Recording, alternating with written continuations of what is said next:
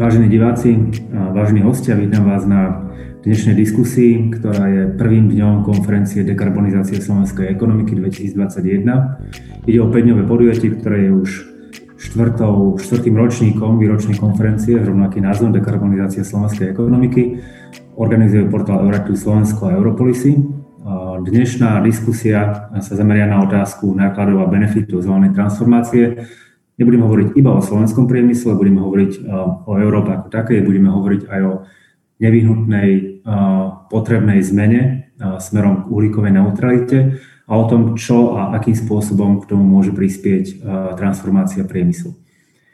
Jednotlivé panelové diskusie v rámci tejto konferencie budú prebiehať od pondelka do piatku, vždy od desiatej do dvanástej, čiže ak sa vám nepodarí položiť vašu otázku dnes, vždy ju môžete potom položiť nejaký ďalší deň. Záštitu nad celým podujatím prevzalo Ministerstvo životného prostredia Slovenskej republiky, Ministerstvo hospodárstva Slovenskej republiky, zastúpenie Európskej komisie na Slovensku a podujatie sa koná aj vďaka podpore našich partnerov, ktorým sú Slovenský plynársky priemysel, Slovnaft Velux, U S C Košice, Šefer, veľvyslanectvo Spojeného kráľovstva Veľkej Británie a Severného Írska na Slovensku, European Clown, Climate Foundation a zastúpenie Európskej komisie na Slovensku. Takže formálny úvod máme za sebou. My už sa presunieme k prvej časti našej diskusie. Ako som spomínal, tá diskusia bude, sa bude koncentrovať na otázky nákladov a benefitov zelenej transformácie, a akým spôsobom dokáže slovenský priemysel tú transformáciu využiť tak, aby nebola pre ňoho rizikom a výzvou, ale predovšetkým aby bola príležitosťou na nejaký nový rozvoj, ktorý bude nie iba udržateľný, ale bude aj konkurencieschopný. Zároveň budeme hovoriť o tom, ako zvýšiť dôveru občanov v zelenú transformáciu.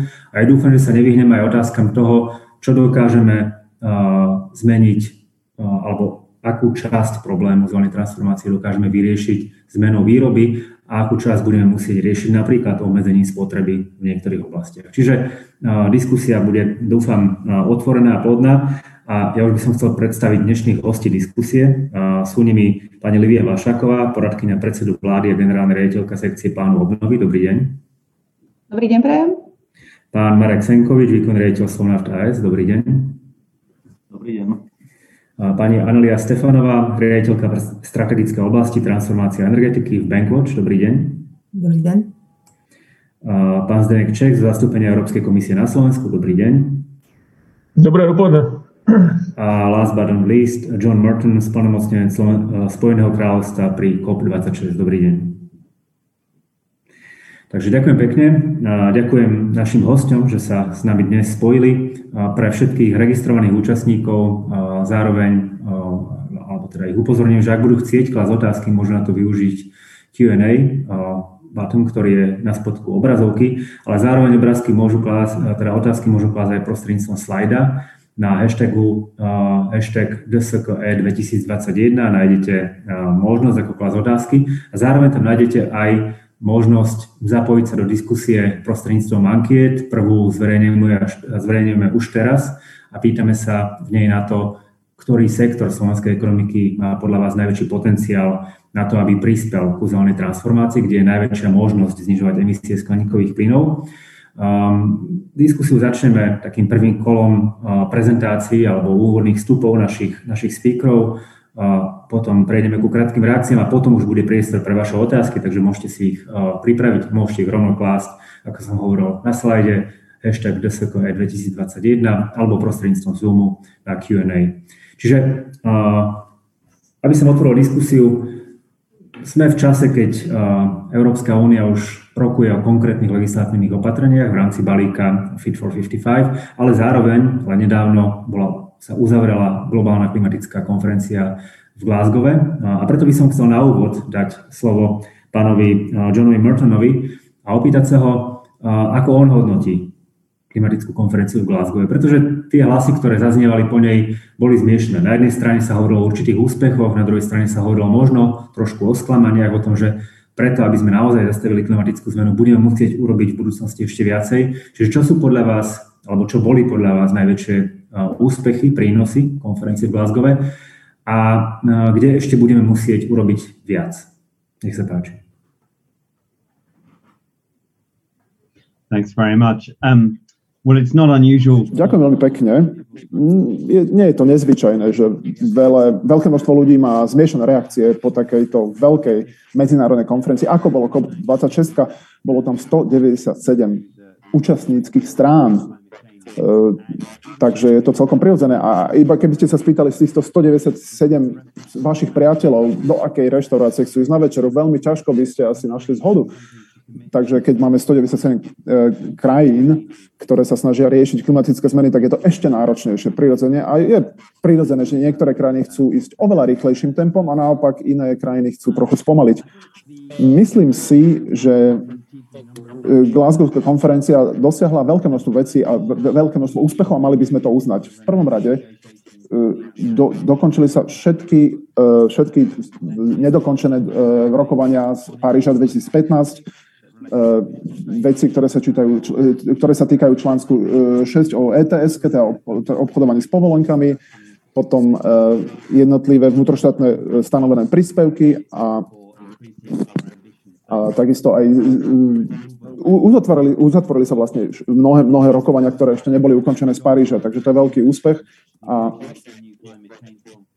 a, a v podstate Glasgow nemal v pláne vyrokovať novú, uh, nové, uh, no, nové dohody, v podstate mal dotiahnuť to, čo bolo slúbené v Paríži.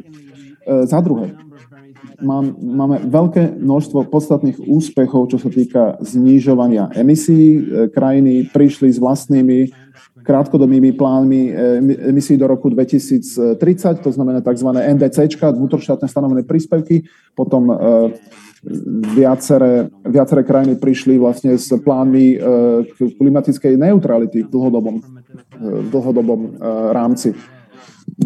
Takže boli tam rôzne typy ekonomík, napríklad Vietnam, krajina so stodesať miliónmi obyvateľov, ktorí sa rozhodli dosiahnuť klimatickú neutralitu, nulové emisie do roku dvetisícpäťdesiat, potom krajina ako Keňa, piata najväčšia ekonomika Afriky, ktorá takisto sa zaviazala k nulovým emisiám do roku dvetisícpäťdesiat, krajina ako Sri Lanka, Malajzia a naozaj fantastické záväzky, veľmi fascinujúce záväzky všet, mnohých krajín po celom svete k znižovaniu emisí. Zároveň je to preto, že krajiny ako Vietnam, krajiny ako Keňa vnímajú obrovské hospodárske príležitosti v tomto procese znižovania ekonomiky na nulu a vedia, že nízkouhlíková ekonomika je najrýchlejšie rastúcim sektorom v rámci svetovej ekonomiky. A bolo tam veľké množstvo externých think tankov, think tankov, ktoré spočítali tie čísla a povedali, že ak splníme svoje záväzky do roku dvetisíctrinásť, tak sa nám možno podarí e, znížiť e, teplotu do dva celé štyri, o, teda, znižiť, e, znižiť e, teda raz na dva celé štyri a ak, ak sa dostaneme niekde do jeden celá osem a jeden celá deväť stupňa v dlhodobého hľadiska, tak to bude úspech. Takže je veľké množstvo e, záväzkov, ktoré musíme splniť, ale po Glasgowe sa v prvom rade musíme presvedčiť, že tieto záväzky všetky sa stanú realitou a, a samozrejme jeden z týchto rámcov, ktoré by to mohli podporiť, je Fit for päťdesiatpäť balíček. A druhá vec je financovanie, stodesať miliárd e, dolárov ročne, ktoré rozví, rozvinuté ekonomiky sa zaviazali, že poskytnú rozvíjajúcim sa ekonomikám, aby im pomohli znížiť ich emisie. A je nesmierne dôležité, aby sme tento sľub splnili, pretože toto vysiela signál dôvery v rámci rokovaní aj do budúcnosti. Takisto Glasgow pomohol urobiť pokrok v adaptáciách, aby jednotlivé ekonomiky sa dokázali adaptovať a na tie klimatické zmeny, ktoré už teraz zažívajú v súčasnosti. Už teraz hovoríme o zvýšení teplot o jeden celá jeden stupňa a to samozrejme výrazne formuje klímu po celom svete a mnohé krajiny sa už teraz musia adaptovať na tieto zmeny. A možno ďalšie nové veci, ktoré, ktorých svedkami sme boli v Glasgowe, veľké množstvo záväzkov, ktoré možno Ne, ne, nepodnikli všetky krajiny, ktoré, ktorí boli zúčastnené, všetkých tých stodeväťdesiatsedem krajín, alebo niektoré z nich. Napríklad krajiny, ktoré sú zodpovedné za deväťdesiat percent odlesňovania, sa zaviazali, že zastavia toto odlesňovanie do roku dvetisíctridsať a dokonca obrátia tento trend.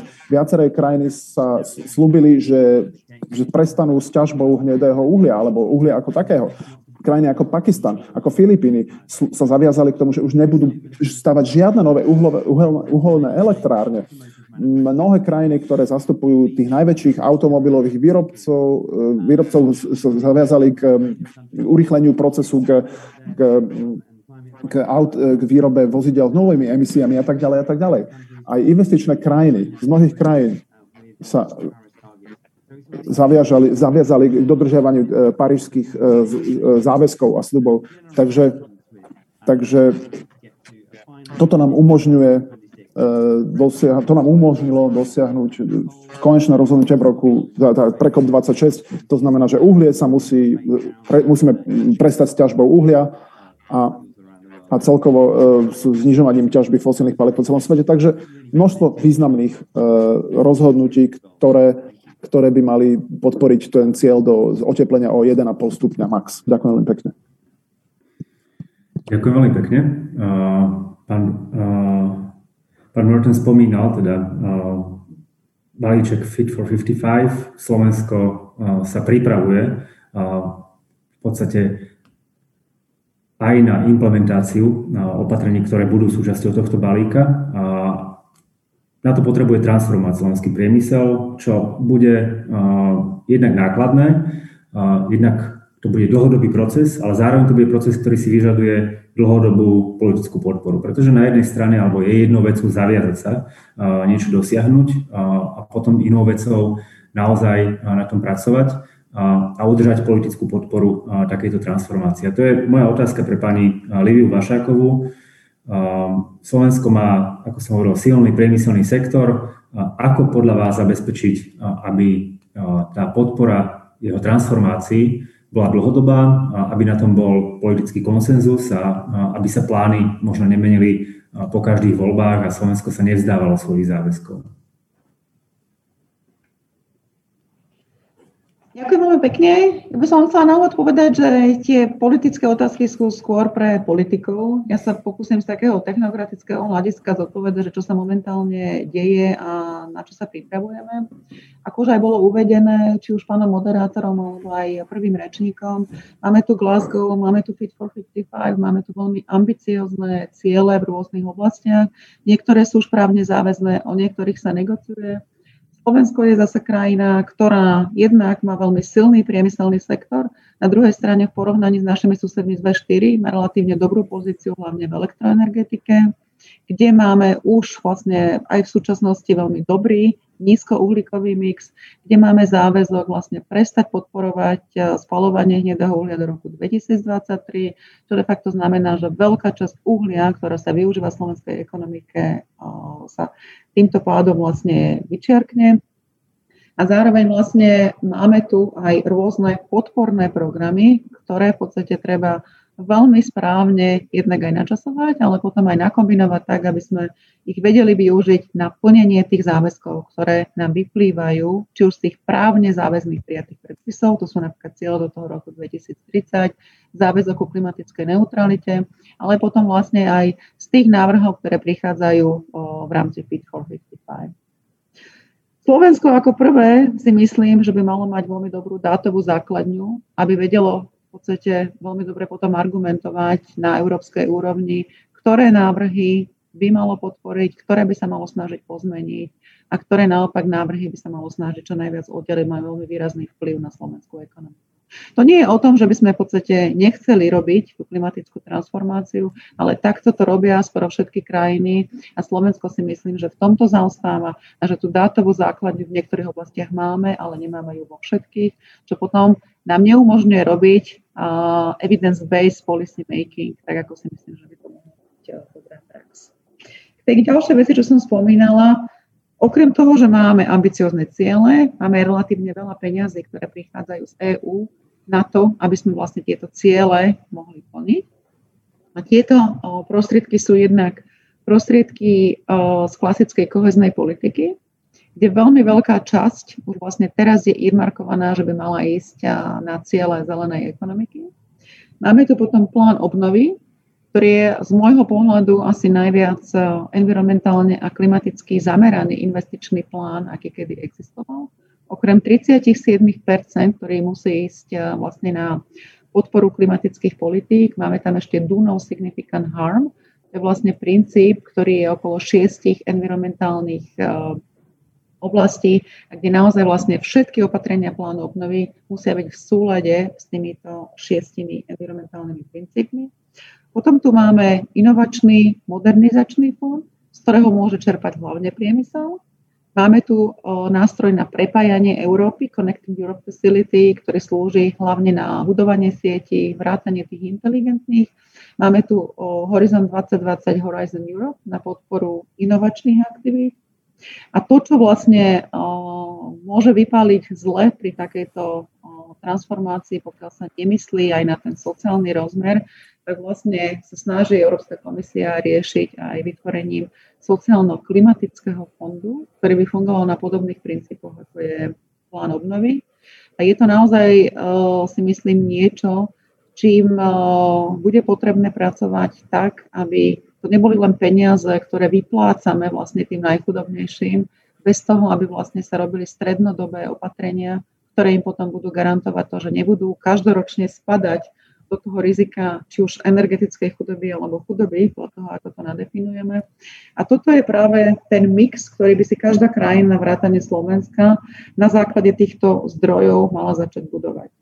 V pláne obnovy, aby som prešla v podstate k tomu, za čo som priamo zodpovedná, tak máme naozaj veľmi silnú časť zelená ekonomika, kde v podstate veríme, že všetky naše investície a reformy by mali mať pozitívny dopad práve na kvalitu života občanov, a takisto zlepšovať aj podmienky, či už pre o, podniky alebo pre regióny. Máme tam investície do tridsať tisíc rodinných domov, kde hovoríme o komplexnej rekonštrukcii.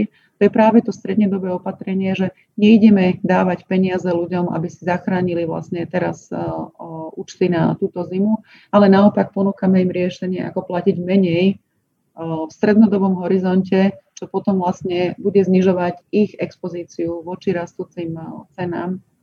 Ďalej tam máme podnikateľské príležitosti v komponente štyri, priamo na dekarbonizáciu priemyslu, kde sa v súčasnosti pripravuje schéma. Výzva mala byť zverejnená v roku dvetisícdvadsaťdva na to, aby vlastne priemysel využil možnosti na to, že ostať v Európe, ostať na Slovensku, ale zároveň znižovať svoju uhlíkovú stopu.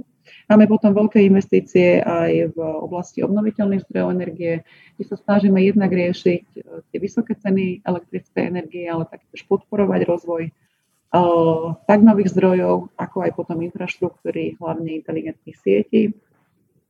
Máme tam vlastne o, ďalšiu veľkú oblasť, ktorá sa týka renovácií budov. Nie je to len v časti zelená ekonomika, ale budovy máme za dve celé sedem miliardy v rámci celého plánu obnovy. Hovoríme o škôlkach, nemocniciach, súdoch, o policajných staniciach. Takže naozaj vlastne o, skoro polovička plánu obnovy pôjde do stavieb, a je potrebné v podstate o, naozaj povedať, že je to obrovská príležitosť, obrovská príležitosť jednak na nejaké environmentálne zlepšenia, ale by som povedala potom aj na nejaké estetické zlepšenia, ktoré na Slovensku teraz veľmi nerezonovali. Máme tam aj jeden komponent, ktorý sa týka adaptácie. Veľmi dobre to bolo spomenuté, že v podstate my už neriešime len tú mitigáciu, ale musíme sa v podstate vysporiadavať s následkami klimatických zmien. Takže máme tam presne vlastne komponent, ktorý sa zameriava na lesy a ktorý sa zameriava na revitalizáciu vodných tokov. Práve preto, aby sme zvyšovali vodozádržnosť a zvyšovali vlastne tú odolnosť našich regiónov voči klimatickej zmene. Asi toľko na úvod z mojej strany. Ďakujem. Ďakujem veľmi pekne. Mali ste to vynikajúco načasované, akurát som išiel ukázať papier, že ostáva posledná minúta. Takže a, ďakujem za predstavenie Slovenského plánu obnovy alebo financovania zelenej transformácie. A moja ďalšia otázka bude smerovať na pána Zdenka Čecha, ktorý je z zastúpenia Európskej komisie.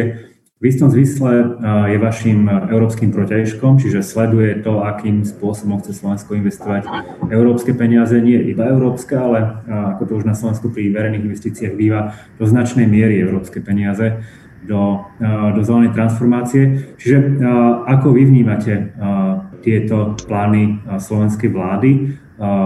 kde podľa vás idú peniaze presne tam, kam by mali ísť a kde podľa vás ešte bude musieť možno byť investované väčší, väčšie množstvo peňazí, pretože si to napríklad vyžaduje zelená transformácia, ktorá možno v tomto danom sektore priemyslu ešte nepostúpila dostatočne. Nech sa páči.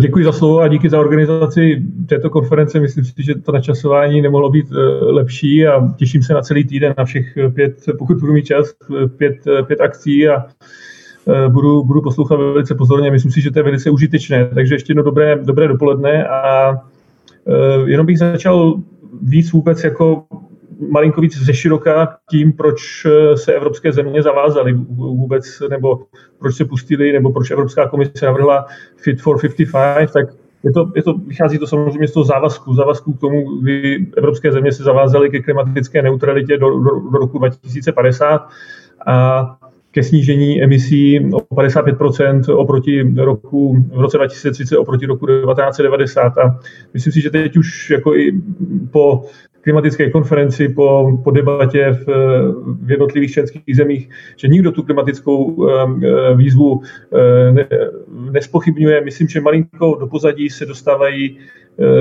dostávají nebo možná úplně nejsou debatované další výhody těch, tohoto balíčku, jako, jako například, což je pro Slovensko velice relevantní, například čistý vzduch anebo, nebo zdravější potraviny. Myslím si, že to je to něco, to, co občany opravdu, opravdu zajímá.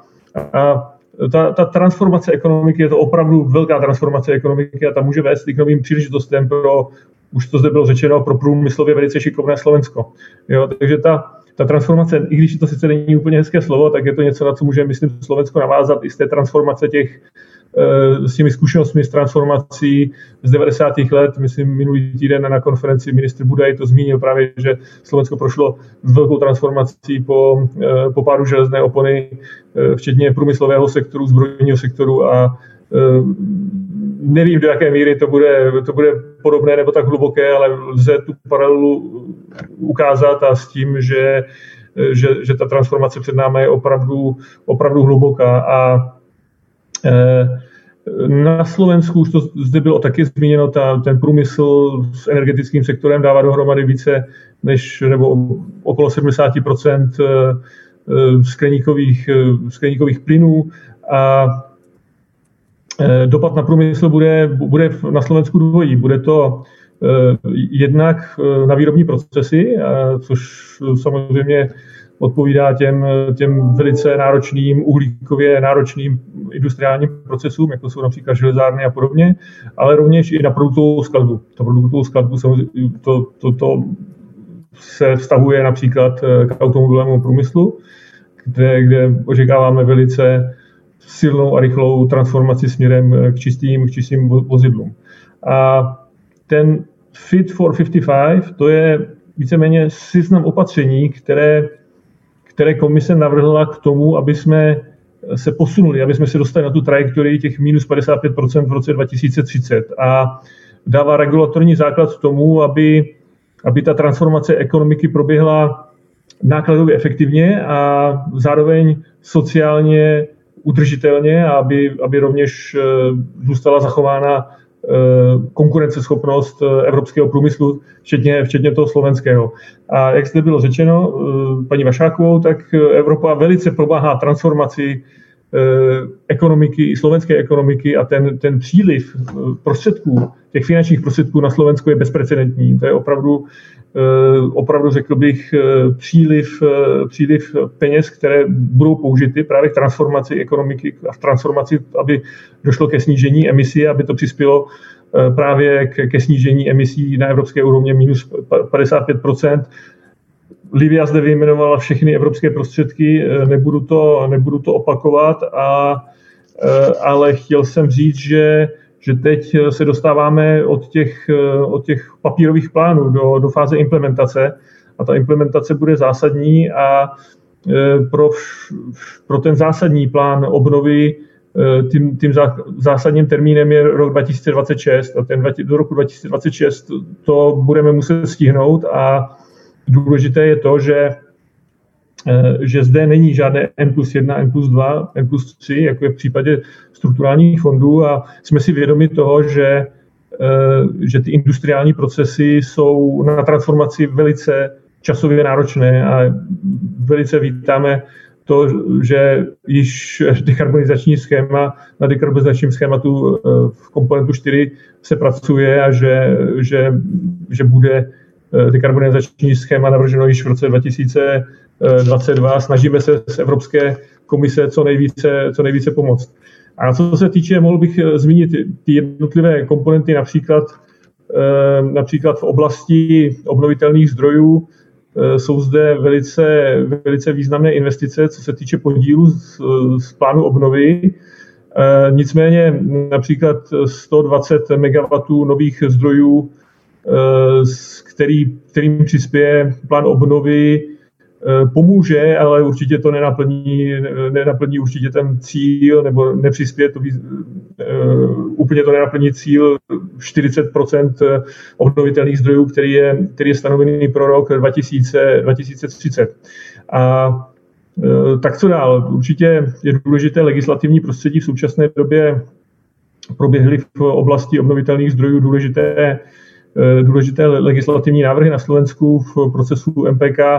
Například byly, byly změny zákonů legislativní dvě stě padesát jedna, dvě stě padesát, zákony z roku dva tisíce dvanáct, legislativní změny, a právě ty by měly podpořit další rozvoj obnovitelných zdrojů.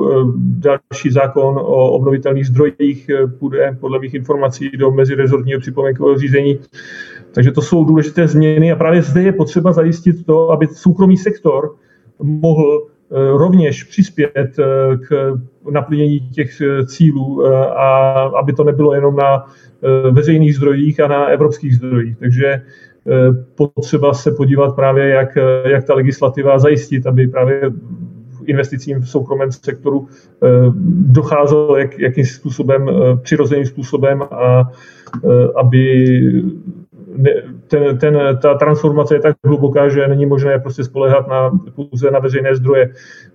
Dekarbonizace průmyslu již zde byla zmíněna, to bude, myslím si, že velice zásadní příspěvek, ten, ten komponent má tři sta šedesát osm milionů euro a, a doufám, že i modernizační schéma přispěje k dekarbonizaci těch, těch v úzovkách uhlíkově neefektivních provozů na Slovensku. Třetí věc, kterou jsem ještě chtěl zmínit, myslím si, že Slovensko je automobilovou velmocí a zde bude taky velice, velice silný dopad na v představeném balíčku. Všichni víme o tom termínu dva tisíce, dva tisíce třicet pět, co to bude znamenat pro automobilový průmysl, nebo ten, o, o tom návrhu. Hodně se mluví o tom, že Slovensko bude ztrácet pracovní místa v automobilovém průmyslu. Já se nedomnívám, nebo tvrdím, že, že to nemusí být tak, záleží na tom, jakým způsobem se slovenský průmysl automobilový k tomu, k tomu postaví. Již, již nyní dochází k významné robotizaci automobilových, automobilového průmyslu a procesů v průmyslu. A myslím si, že je zde velký prostor pro, pro inovace a pro, naopak pro nastartování inovativních procesů s vyšší přidanou hodnotou, který Slovensko potřebuje k dlouhodobé konvergenci v životní úrovni, k vyšším hodnotám v rámci, v rámci Evropské unie. A v souvislosti s tím myslím si, že určitě bude potřeba podpořit rychlejší rozvoj dobíjecích, dobíjecích míst a dobíjecích stanic pro vozidla s alternativním pohonem i nad to, co, co máme v plánu obnovy, čili těch tři tisíc, zhruba tři tisíce nových míst, bude toho potřeba daleko více. A to, to myslím si, že ta hlavní zpráva, kterou jsem chtěl předat, je, že fajn, že plán obnovy vykročil tímto směrem, je to významný příspěvek, ale i, i po plánu obnovy bude, bude třeba dělat, dělat mnohem, mnohem víc a je zde důležitý zapojit i ten privátní sektor. Takže toto na začátek ode mě a díky za pozornost. Ďakujem veľmi pekne. V podstate naviažem tam, kde ste skončili. Hovorili ste o elektromobilite a to sa týka veľmi úzko otázky budúcnosti fosílnych palív. Akú úlohu majú alebo nemajú zohrávať v zelenej transformácii, to je dnes pomerne horúca otázka politických, technických diskusí. Ale ja by som sa posunul o krok ďalej. Povedzme, že už sme v tej uhlíkovo-neutrálnej ekonomike. Čiže akú úlohu podľa vás môžu hrať fosílne palivá, či vôbec nejakú, môžu hrať v prípade, ak dosiahneme uhlíkovú neutralitu, ako je možné využiť infraštruktúru, či už výrobnú, prepravnú a tak ďalej, ktorá vznikla pre spracovanie, využívanie fosílnych palív. To je moja otázka pre pána Mareka Senkoviča. Nech sa páči. Dobrý deň, ďakujem pekne, pán Gajs, za túto otázku a vôbec za organizovanie tejto, tejto konferencie. Ja si myslím, že na konci tejto konferencie ma budete nazývať ako popierač klimatických zmien, že budem troška kontroverzný, ale nemyslím to zlom, práve naopak, chcem sa zamerať na na benefity a vlastne prínosy celej tejto transformácie, či sa veci nedajú robiť možno aj inak, lacnejšie a efektívnejšie, lebo tak firmy uvažujú, že keď mám z dvoch možností, tak vyberiem tú, ktorá, je, ktorá prináša menšie náklady a vyššie benefity a túto neviem, či to ideme presne tým smerom. Je jasné, že po tejto transformácii, energetickej transformácii o dvadsať rokov, o tridsať rokov tu budú, niektoré odvetvia úplne nebudú a niektoré vzniknú. Možno aj mnoho firiem v Európe či na Slovensku nebude existovať, a možno budú existovať, ale budú v Severnej Afrike alebo na Blízkom východe a budú dovážať svoje tovary do Európy. Jednoducho je isté, že zákazník dostane obslužený. Priemysel túto dilemu, ktorú Európa teraz rieši a túto úlohu, ktorú rieši, vyrieši, pretože zákazník Európy je bohatý, vyspelý a jednoducho je, je to veľmi zaujímavý trh. Takže, takže, takže o to nepochybujem, že, že zákazník aj od dvadsať do tridsať rokov bude, bude obslužený. Otázne je, či výrobkami z Európy alebo, ale, alebo nie. To, čo ma zaujíma nielen ako riaditeľa ropnej firmy, ale aj ako občana, teda platiteľa daní, ma samozrejme zaujímajú niektoré veci a síce, do akej miery niektoré z tých elementov tejto transformácie majú skutočný efekt na klímu. Poviem príklad, veľa tu hovoríme, konec koncov aj dneska, o elektromobilite, respektíve o prechode k čistým v čistej doprave, ale tak ja neviem, máme v Európe dvestopäťdesiat miliónov aut, týchto dvestopäťdesiat miliónov aut osobných vyprodukuje pätnásť percent európskych emisí. Na globálnej škále to je jedno percento globálnych emisí. To znamená, aj keby všetky autá zajtra zmizli z Európy a prišli by iné bezemisné autá, tak globálny vplyv je jedno percento. A pritom elektromobily tiež majú nejakú, nejakú uhlíkovú stopu. Alebo keď sa pozriete napríklad na desať najväčších emitentov v Európe, tak deväť z nich sú uholné elektrárne a sedem z nich v Nemecku. A tá desiatá, e, najväčší emitent je lodiarska spoločnosť. Jednoducho máme tu podľa mňa iné, iné zdroje emisí, oveľa vyšších, ako sú, ako sú napríklad automobily. Napríklad lode. Vo svete pláva v oceánoch sto tisíc lodí. Týchto sto tisíc lodí vyprodukuje dvakrát viac emisí ako všetkých dvestopäťdesiat miliónov aut v Európe. Jednoducho, podľa mňa, ešte sa zamerajme na tie lode ako na dvestopäťdesiat miliónov aut, pretože tá masa je, je oveľa menšia a impact na, na klímu bol oveľa väčší. Čo budú stáť tieto transformácie? Tak samozrejme, teraz si predstavme, že, že by sme chceli vymeniť týchto dvestopäťdesiat miliónov aut fosílnych za elektromobily. Keby sme na každé auto dali päťtisícovú dotáciu, ako bola, kedy bolo šrotovné, tak to by stálo vyše tisíc miliard. Sa nemýlim, plán obnovy je okolo osemsto miliárd Európskej únie. To znamená, že do toho, aby sme možno eliminovali jedno percento globálnych emisí, sme museli dať možno vyše tisíc miliárd eur do toho, aby sme troška zatraktívnili elektromobilitu voči, voči klasickým automobilom. A či nie sú riešenia napríklad lacnejšie? Napríklad, určite to sa dá na štatistiky, ale podľa mňa nie je normálne, keď v Európe, ktorá, kde žije päťsto miliónov ľudí, sa spotrebuje trinásť miliónov barelov ropy a Spojených štátov amerických, kde žije tristopäťdesiat miliónov ľudí, sa spotrebuje dvadsať miliónov barelov ropy. Ten diferenciál, keď sa na to pozriete, tak je najmä v doprave.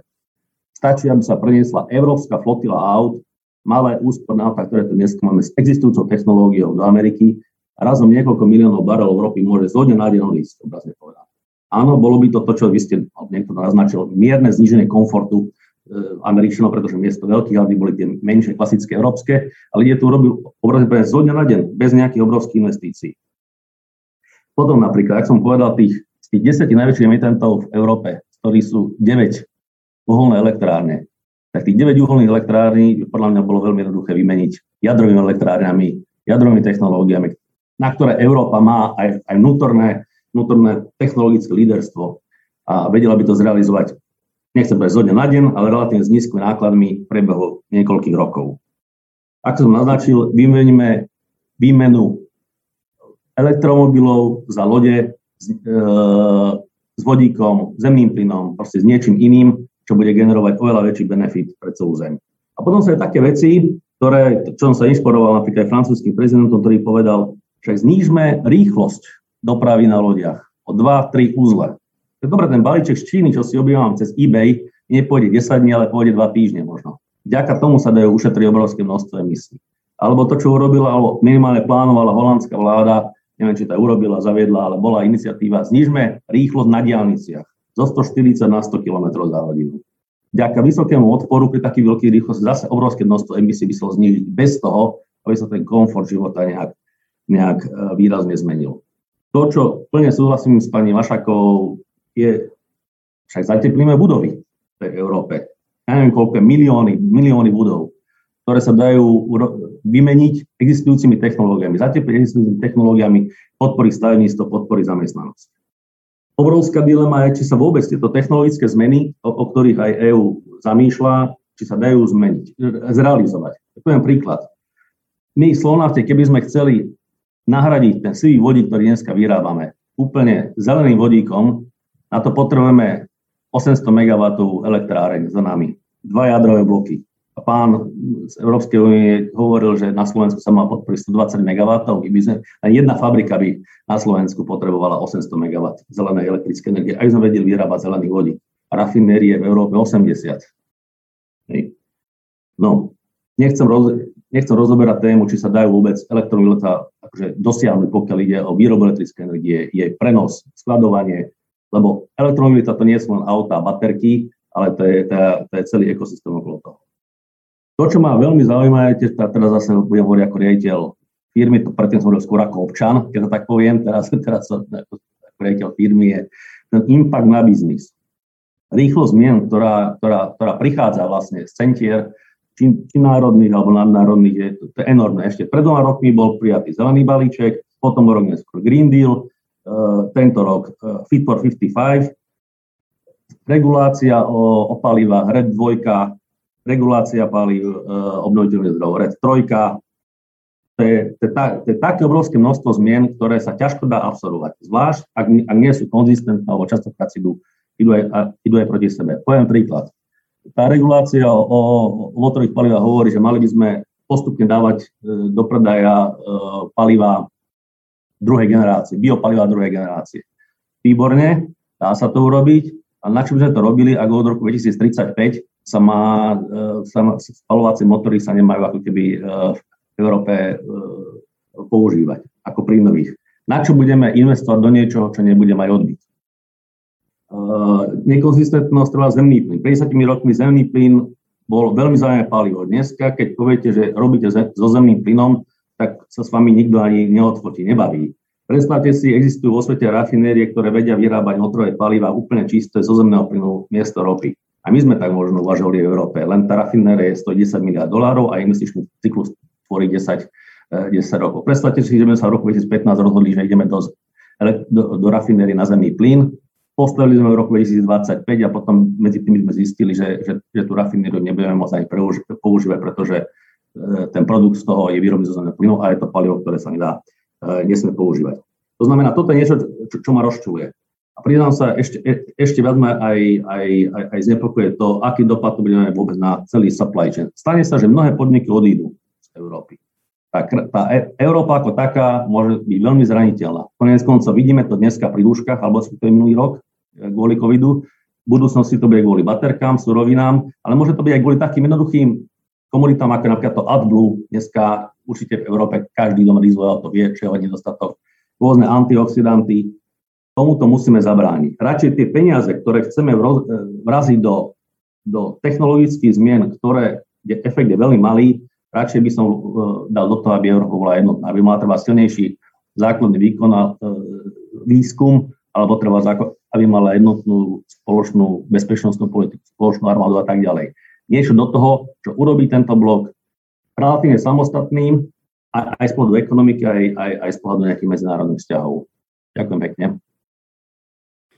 Ďakujem pekne. Uh... Za normálnych okolností by som dal teraz slovo pani Stefanovej, ale jednou, jedným z úskalí online konferencií sú náhle odpojenia a technické výpadky, čiže dáme jej slovo, keď sa opäť pripojí. Je tu priestor, ak chcete reagovať na to, čo zaznelo. A ja by som možno dal, a to je v zásade spoločná otázka pre každého z vás, jedna z vecí, ktorá zaznela u pána Senkoviča, a je to aj vec, ktorá sa, o ktorej sa diskutuje na európskej, na národnej úrovni, je, ako zabezpečiť, aby dekarbonizácia priemyslu neznamenala deindustrializáciu, čo nie je problém iba z hľadiska pracovných miest, výkonnosti ekonomiky, ale v konečnom dôsledku je to problém aj z klimatického hľadiska, pretože prenos priemyslu niekam inám, kde možno environmentálne normy sú ešte menej prísne, by planetárnej klíme aj tak nepomohol. Čiže moja otázka pre vás, a dávam slovo v tom istom poradí, je, akým spôsobom, alebo aký je váš názor na to, či naozaj tie zmeny, ktoré prichádzajú pre slovenský, európsky priemysel, sú, sú veľmi rýchle, či nie sú možno podľa vás, podľa vás príliš rýchle, aj keď na druhej strane možno z hľadiska potreby riešiť klimatické zmeny je otázka, či sú dostatočne rýchle. A potom druhá otázka, ako zabrániť tomu, aby táto dekarbonizácia priemyslu znamenala odchod priemyslu mimo, mimo Európsku úniu. Zároveň upozorňujem našich divákov, poslucháčov, ak chcú klásť otázky, môžu na to využiť kjú end ej, ktorú nájdú na spodku svojho Zoomu, alebo otázky môžu klásť aj prostredníctvom slajda cez hashtag D S E K E dvetisícdvadsaťjeden. Čiže slovo dávam pánovi Johnovi Murtonovi. Nech sa páči. Thanks so much. Um, Ďakujem veľmi pekne. Uh, to, bola, to je veľmi, veľmi zaujímavá diskusia a veľmi sa mi, uh, veľmi som, zachytil, zachytil som samozrejme uh, nesúhlas od uh, predošlého speakera, ale to je v poriadku, to je diskusia. Uh, svet sa mení. Svetová ekonomika sa mení. Uh, vyvinuli sme svoje ekonomiky sústredené okolo fosilných palív, ako je uhlie, zemný plyn a nafta, pardon, ropa, ale už ale Medzinárodná energetická agentúra, ktorá už v Paríži veľmi jasne dala najavo, alebo informovala, že, že slnečná energia je tá najlacnejšia forma energie, ako svet kedy videl, ako svet kedy mal. A cestujem po, po celom svete e, e, niekoľko rokov a keď spomeniem klimatickú zmenu, Uh, nemám veľma, veľmi veľa poslucháčov, na, na, najmä v krajinách ako je Ázia a tak, a tak ďalej. Ale keď hovorím o energetickej ekonomike, ľudia si sadnú a počúvajú. Takže ak ste majiteľom alebo riaditeľom továrne v Koreji alebo v Japonsku, uh, platíte jedenásť alebo dvanásť centov za, to znamená desať alebo dvanásť centov, eurocentov za kilowatt uh, elektriny. V Indii majú štyristopäťdesiat gigawatov v solárnej elektrine, to znamená osemnásobok inštalovanej kapacity celej siete Spojeného kráľovstva. A súčasné ceny, za ktoré to robia, sú zhruba dva celé štyri americké, dva celé štyri dolára za kilowatthodinu.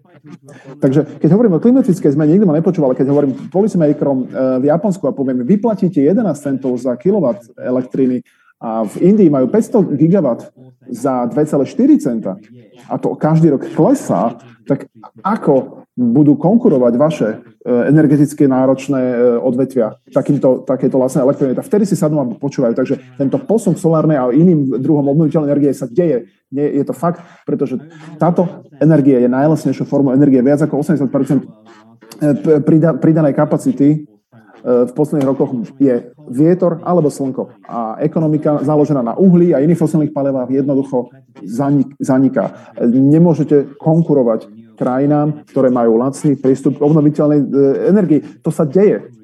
A to sa deje aj z technologických, z technologických dôvodov, ako z dôvodov klimatickej zmeny. V skutočnosti sa to nedeje dostatočne rýchlo, aby sme splnili naše ciele v oblasti klimatických politík a musíme ako keby poháňať túto zmenu ďalej.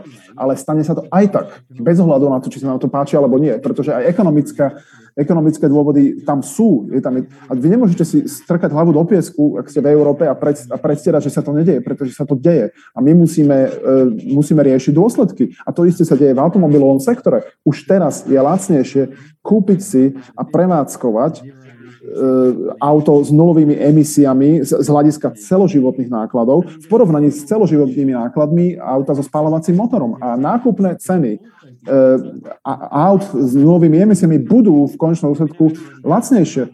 Samozrejme, už teraz vieme, že je oveľa lacnejšie ho prevádzkovať. Auto na batérie má zhruba päťdesiat pohyblivých častí, ale auto, auto s spaľovacím motorom má zhruba tisícpäťsto pohyblivých, pohyblivých súčastí. Takže oveľa lacnejšie prevádzkovať, servisovať a udr- robiť údržbu takéhoto vozidla. Takže tam, tento prechod na elektri- elektrické auta sa aj tak stane, pretože je to ekonomicky výhodnejšie. Keď sme e, jednali v Kodani v dvetisícdesať s nejakou bankou v, Ko- v, v, v a niektoré rokovania zlyhali a bola tam spoločnosť Tesla, ktorá len nedávno vtedy bola založená a vyrobila elektronické auta, a Tesla o desať rokov alebo jedenásť rokov neskôr je naj, naj, um, najdrahším a, a na, e, výrobcom aut v, v celom svete, respektíve má najvyššiu hodnotu ako spoločnosť zo všetkých výrobcov aut po celom svete, pretože to jednoducho e, dáva ekonomický zmysel. Takže ak sa nejakým spôsobom nezapojíme do tohto procesu, zostaneme stáť na stanici bez, e, a vlak nám ujde. A ja som napríklad robil svoj PhD kurz v Afrike. A keď som pracoval v Kenii, museli ste čakať osem rokov alebo desať rokov, kým vám telefonická spoločnosť nainštalovala pevnú linku a telefón. A keby ste povedali, že o desať rokov neskôr bude vo, v Kenii viac mobilných telefónov ako ľudí, všetci by sa vám vysmiali, pretože sme preskočili pevné linky a celé, celé odvetvie pevných liniek ostalo proste, ostalo proste stáť na stanici a vlak im ušiel. A toto isté sa deje aj s palivami a s obnoviteľnými zdrojmi energiami. Takže nesmieme dopustiť, aby sme, aby sme ostali stáť na stanici a vlak nám ušiel. A to isté aj s, s, s tými s prísnymi environmentálnymi pravidlami v é ú, že a, a, a tvrdenie, že, že výrobcovia a priemysel sa jednoducho pre, presťahujú do Číny, Indie a tak ďalej. Ale z toho istého dôvodu Európska únia e, prišla s návrhom e, uhlíkového cla, ktoré v podstate je v podstate clom v klasickom zmysle slova. A ak vy pracujete v sektore, kde, ktorý je nejakým spôsobom prísne regulovaný nejakými environmentálnymi pravidlami, tak, tak každý dovoz, dovozca, ktorý, pri, pri, priváž, ktorý importuje rovnaké produkty, musí zaplatiť nejaké clo, aby, aby, aby, sa to, aby sa to zvýhodnenie nejakým spôsobom vyrovnalo. A takisto by som chcel zdôrazniť jednu vec, ktorú som tu počul, že Európa sa pohybuje vpred sama. Nie je to pravda. Viac ako deväťdesiat percent svetových ekonomík už teraz sa zaviazalo k klimatickej neutralite. Pred, pred piatimi rokmi v Paríži to bolo tridsať percent, takže a teraz je to z tridsať na deväťdesiat percent, obrovský posun. deväťdesiat percent svetových ekonomík sa zaviazalo k klimatickej neutralite. Krajiny ako Vietnam v juhovýchodnej Ázii sa zaviazalo úplne rovnakým klimatickým cieľom ako Európska únia. Uhlíková neutralita, pardon, klimatická neutralita do dvetisícpäťdesiat, takže to obrovský posun, ktorý už sa deje po celom svete, nielen v Európe. A ak sa nezapojíme, a ne, ne, tak, tak jednoducho ostaneme, ostaneme stať na, na stanici bez vlaku. Predstavte si pred sto rokmi, keď, alebo stodvadsať rokmi, keď vynašli automobil. Investovali by ste radšej do, do, do, do stoličiek, alebo do, do alebo by ste radšej inform, investovali do, do vozov ťahaných koňmi, alebo by ste radšej investovali do automobilového priemyslu. Ďakujem pekne. Ďakujem pekne. Pani Stefanovej späť, ale dám ešte slovo pani Vašákovej a pánovi Čechovi. Čiže nech sa páči, pani Vašáková. Veľmi pekne. Bolo veľmi zaujímavé počúvať vlastne také dva odlišné názory na veľký globálny problém. Ja sa na to pozriem z hľadiska Slovenska, nakoľko v súčasnosti pracujem pre slovenskú vládu. Slovensko napriek tomu, že by sme si asi želeli viacej, tak nie je trendsetter. Sme súčasťou Európskej únie, sme jedna z menších krajín Európskej únie. To znamená, že do veľkej miery musíme akceptovať politiku tohto bloku v téme, ktorá je naozaj globálna, kde sa vedú globálne negociácie, kde sa pripravuje európska legislatíva, lebo práve európska legislatíva do veľkej miery ovplyvňuje to, čo sa deje na Slovensku. Slovensko, a som to hovorila aj v tom prvom stupe, môže stále ovplyvniť, by som povedala, že nie že detaily, ale niektoré parametre plánovaných zmien. A na to, aby to mohlo robiť, potrebuje byť dátovo vybavené tak, aby vedelo argumentovať v prospech toho, čo naozaj Slovensko bude v budúcnosti bolieť pri tej zelenej transformácii. A naopak podporilo to, kde vidíme príležitosti, kde Slovensko by z toho mohlo prípadne benefitovať. Na národnej úrovni musíme dokázať, že je to ekonomicky atraktívne. Je to ekonomicky atraktívne, buď tak, ako to popisoval pán Murton, že je to vlastne akoby samospádová vec, že sa to deje, alebo že v podstate s prispením verejných prostriedkov, hlavne teda zo zdrojov EÚ, vieme spraviť niektoré oblasti tak atraktívne, preto vytvárame potom tie biznis príležitosti. Snažím sa teraz presadzovať reformy na Slovensku a prekonať status quo je častokrát veľmi náročné. A mnohokrát vlastne ide o to, že ten systém ako prináša tie benefity, ale vždy sú tam ľudia, ktorí na tých reformách budú strácať. A zároveň to znamená zmenu pre každého, že treba, je potrebné zavádzať napríklad nejaké nové systémy, treba sa naučiť niečo nové, tak už len toto je veľmi náročný proces. Sú k tomu také dva prístupy. Aj na rokovaniach so strategickou radou poradcov premiéra, tak pán Mikloš presadzuje to, že keď ideme to veľkou revolúciou, že ten odpor je približne rovnaký, ale ten efekt je potom naozaj uh, ten reformný, keď tam dáme ozajstnú reformu. Potom sú tam vlastne členovia, ktorí hovoria, že keď sa ide tým evolučným spôsobom, tak predsa vlastne vieme akoby nadviazať na to, čo už tu bolo. A aj to prispôsobenie sa potom podnikmi, tak je jednoduchšie, lebo v podstate ide to pomalšie, je tam čas pre tých ľudí, aby sa vlastne na to nejak nastavili, presadzovali sa. A toto je v podstate to, čo si musíme tiež vyriešiť, že do akej miery chceme ísť reformne alebo, alebo evolučne. Slovensko by v každom prípade malo akoby budovať na tom, čo už má. A čo si myslím, že nie sú veci, ktoré sa dajú relatívne rýchlo zmeniť. To znamená, máme tu vysoký podiel jadra. Ak Francúzsko splní to, čo slúbilo, tak Slovensko môže byť dokonca krajinou, ktorá má najvyšší podiel jadrovej energie. To znamená, že my toto musíme presadzovať aj na európskej úrovni, lebo ako, ako náhle si toto odpíšeme, máme tu zmarené investície a máme tu v podstate niečo, čo budeme musieť nahradiť. A za to nahradenie budeme platiť peniaze a zároveň vlastne nebudeme vedieť využívať tú infraštruktúru, ktorú už máme.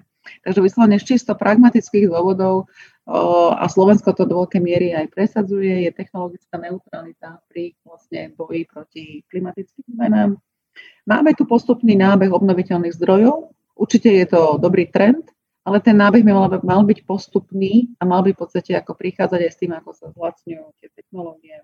Zároveň už toto bolo aj spomínané, neviem, myslím, že Zdenek to spomínal, že sme zároveň krajina, ktorá vyrába najväčší počet automobilov na hlavu, tak potrebujeme naozaj nájsť riešenie preto, aby Slovensko v podstate neprišlo o tento pilier svojho priemyslu, ale aby sme sa vedeli transformovať tak, že to bude prinášať vlastne potom benefity aj v strednodobom hľadisku. Ďakujem. Ďakujem pekne, pán Čech. Děkuji za slovo ještě jednou a díky za velice zajímavou debatu. Bych jenom reagoval tady na pana Senkoviče na pár, na pár bodů.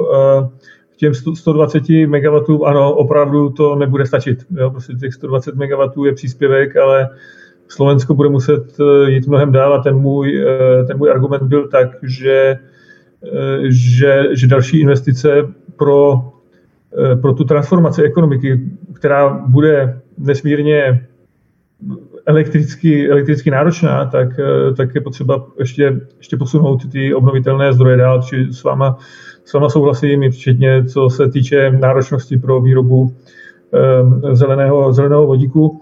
Ten argument automotiv versus námořní doprava, um, ano, jsem si vědom těch, těch rozdílů v těch, těch příspěvcích, nicméně um, je tam taky ten element, že prostě, že že automobilová doprava přispívá k znečišťování ovzduší a Slovensko na rankingu v evropských zemích je na úplném konci, co se týče čistoty ovzduší, a za druhé do roku dva tisíce padesát vlastně ty sektory by měly přispět právě k té, k té nule. Takže, takže zde je i právě to, to období, který uvažuje patnáct mezi rokem dva tisíce třicet pět a dva tisíce padesát, určitých těch patnáct let, který, který se uvažuje na, na, na, životnost, na životnost vozidla.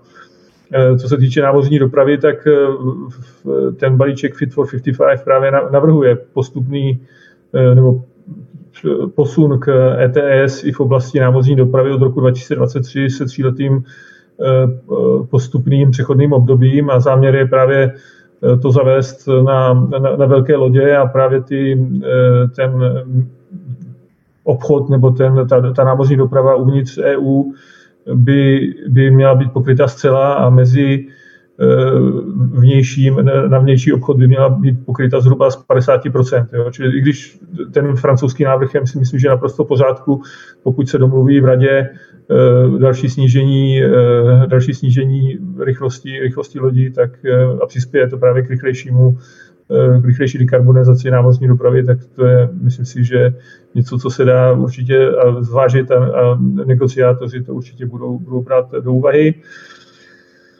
Co se týče největších emitentů uhlí, myslím si, že toto je jenom otázkou času, kdy, kdy, ty, kdy ty producenti od tohoto budou i z nákladového hlediska odcházet a je to i, je to i prostě otázkou pro, pro nově navrhovaný novou změnu v rámci, v rámci E T S, čili tady si myslím, že ten, ten odchod od uhlí už nikdo, už nikdo nespochybňuje a je to, myslím si, že vidět i i v těch závěrech Glasgowské konference.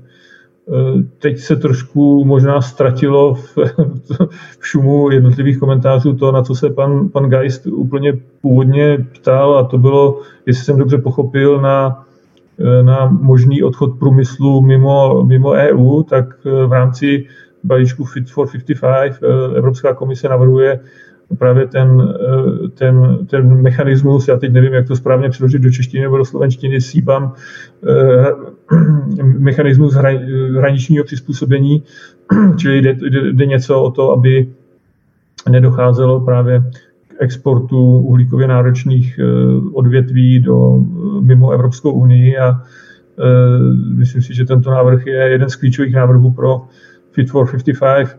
Otázkou je, jestli se to, ten časový horizont, jo, kdy, kdy členské země to budou schopny, eh, schopny schválit a kdy se to uvede, eh, kdy se to uvede v život. My se snažíme to právě jako Evropská komise právě co, nej, co nejrychleji, protože vnímáme, že, že jde nejenom o, eh, o pracovní místa a o právě snižování eh, uhlíkové stopy, ale jde i, co, co teď vnímáme v posledních eh, dvou letech během covidové během covidové pandemie i o strategickou autonomii evropského průmyslu, takže toto bereme naprosto vážně.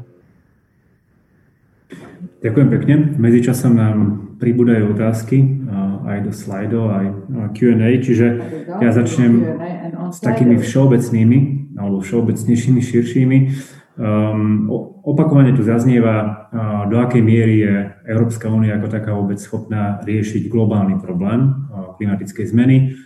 Je to pravdou, že európska ekonomika je veľká, ale uh, existujú aj iné veľké ekonomiky. Uh, zároveň je pravdou, že aj ďalšie ekonomiky sa uh, zaväzujú postupne ku, uh, ku zelenej transformácii. Samozrejme, v každom prípade sa môžeme pýtať, nakoľko je ten záväzok, nakoľko sa ho podarí realizovať v skutočnosti, ale to je aj otázka pre európske krajiny. Čiže ak by som mal vybrať z tých, z tých otázok, ktoré, ktoré už padli, tak ja sa pýtam na jednu, teda vyberem si jednu, či sa naozaj je tak potrebné pozerať na to, čo robia ostatní, či to nie je častokrát iba nejakým spôsobom hľadanie výhovorky, prečo sa my nebudeme alebo nechceme pohybať, teda pohynať rýchlejšie a ďalej v oblasti dekarbonizácie, priemyslu, dopravy a iných odvetví. K tomu pridám ešte jednu otázku, ktorá Uh, už v podstate tá téma tak trochu zaznela, uh, spomínal ju aj pán Murton na začiatku, uh, párkrát toto zaznelo. Na to, aby sme uh, dekarbonizovali priemysel, uskutočnili zelenú transformáciu, budeme potrebovať investície, ale nie iba verejné investície. Verejné investície môžu byť štartérom. Uh, v skutočnosti je treba nájsť uh, správne signály, uh, ktoré povedia súkromným investorom, uh, kam investovať, alebo ako investovať, alebo prečo investovať uh, do čistých zelených technológií. Čiže moja otázka je, či podľa vás dnes majú súkromní investori takéto signály pre ktoré, ktoré ich v podstate tlačia k tomu, aby investovali do čistých technológií v priemysle, alebo čo ešte potrebujeme na to, aby sme, aké, aké regulácie by ich mohli, alebo aké iné nástroje by ich mohli priviesť k väčším súkromným investíciám do čistejších technológií v priemysle. Čiže dám slovo opäť na začiatok pánovi, pánovi Murtonovi a pôjdeme v tom istom poradí. Nech sa páči, pán Murton.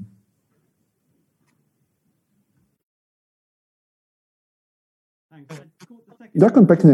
Ja som zachytil uh, druhú otázku, ale tú prvú som nezachytil. Môžete ju prosím zopakovať ešte raz, tú prvú otázku? Um, tá prvá sa týkala toho, či uh, naozaj, uh, ak sa bavíme o európskom priemysle, je také potrebné uh, pozerať sa na to, kam a či sa hýbu aj ostatní, či to nie je častokrát skôr, um, je to, či to nie je častokrát skôr výhovorka, prečo my nechceme riešiť uh, problém klimatickej zmeny.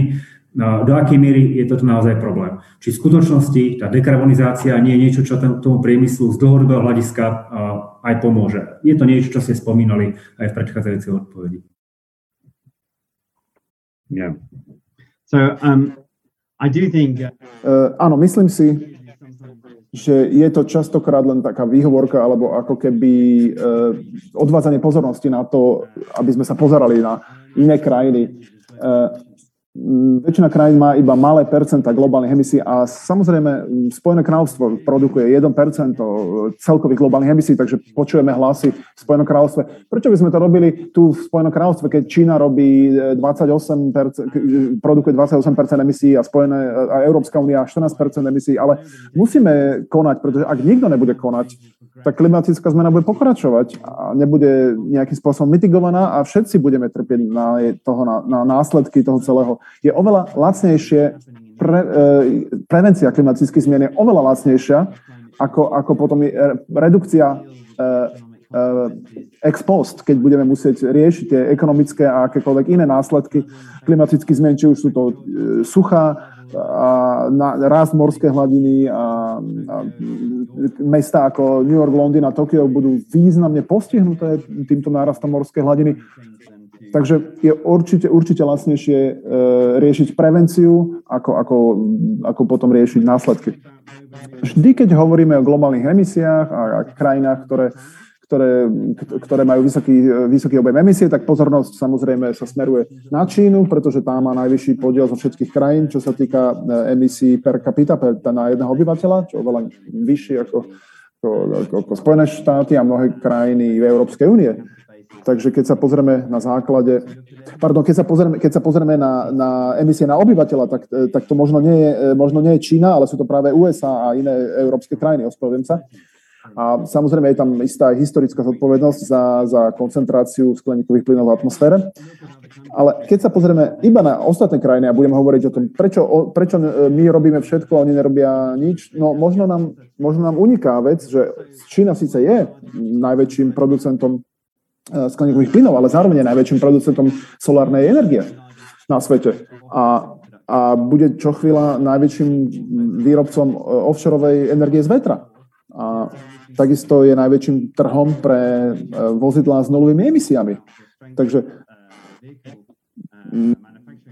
spomínala sa veľká, veľký význam napríklad automobilového priemyslu na Slovensku, ale ak neprejdete na výrobu takýchto vozidiel, tak riskujete, že stratíte túto výrobnú bázu v prospech krajín, ako je napríklad Čína, ktorá už je teraz najväčším spotrebiteľom a aj najväčším producentom aut s nulovými emisiami. Takže toto sú veci, ktoré musíte riešiť.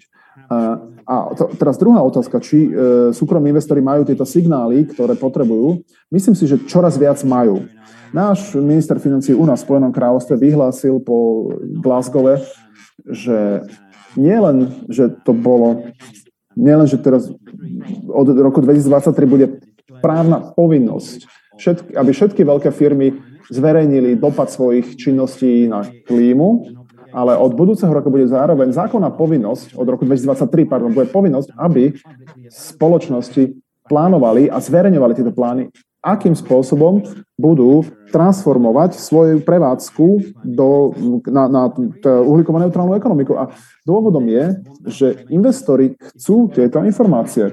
Ak sa pozriete na cenu spoločnosti na burze, alebo cenu akcií spoločnosti na burze, tak tie spoločnosti, ktoré seriózne plánujú takýto prechod na túto neutrál, uhlíkovo-neutrálnu ekonomiku, tak tie akcie rastú a tie akcie tých spoločností, ktoré to neplánujú, tie napak klesajú. Napríklad si pozrieme Toyotu.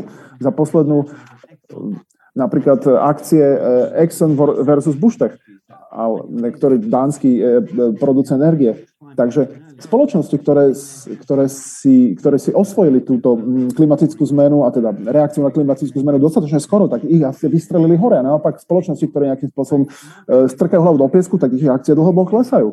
A je nesmierne dôležité si toto uvedomiť. Keď sa pozrieme na inštitucionálnych investorov, ako, je, ako sú penzijné fondy, penzijné fondy investujú na veľmi dlhodobé ob, ob, obdobia a, a oni nechcú samozrejme skončiť s nejakými, s nejakými zablokovanými aktívami.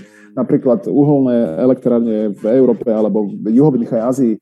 A ak už, už nebudete môcť efektívne prevádzkovať uholnú elektrárne, pretože cena uhlia stúpa a bude to v podstate... Bude to v podstate taký typ aktíva, ako, ako, ako bol konský povoz, potom ako automobily prenikli na trh. Takže, takže uholné elektrárne čoraz viac budú takýmito, takýmito uväznenými aktívami alebo opustenými aktívami. A mnohí manažéri súkromných investičných firm sa spájajú a už, už teraz sledujeme ako keby prechod investícií na portfólia, ktoré majú nejaké záväzky v oblasti klimatické neutrality. A cena kapitálu pre tieto spoločnosti bude klesať, naopak cena kapitálu tých spoločností, ktoré nemajú takéto záväzky v oblasti klimatického neutrality, bude klesať. A jeden jediný príklad. V Austrálii a v Južnej Afrike, obidvoch týchto krajinách, sú banické,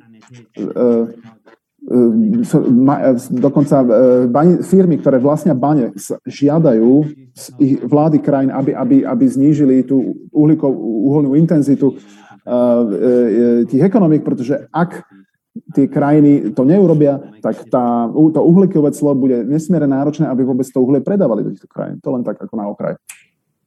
Ďakujem veľmi pekne. Dám slovo pani Vašákovej, ale pridám ešte jednu otázku, ktorá je v slajde a ona sa trošku týka aj toho, čo ste spomínali, to znamená spôsobu, alebo teda dát o tom, aké sú, aký je reálny vývoj jednak emisí, priemyslu a tak ďalej. Otázka sa týka, že či existujú odhady, koľko percent zo slovenských podnikov má aktuálne vypočítanú svoju uhlíkovú stopu na základe štandardných metodík.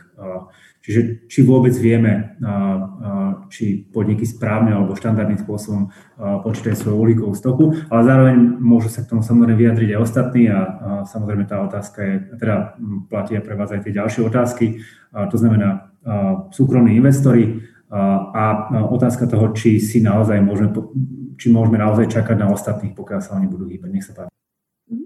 Dobre, ďakujem veľmi pekne. Myslím, že na tú prvú otázku, že či môže Európa ísť sama, alebo či by mala ísť sama, tak uh, pán Murton veľmi pekne zodpovedal. Ja len dodám, že mám tri deti a verím tomu, že budú mať kde žiť, takže práve preto si myslím, že krajiny ako Európa, Spojené štáty, ktoré stáli na čele priemyselnej revolúcie, mali by zrejme aj tie prvé, ktoré, ktoré ju začnú. Správne signály.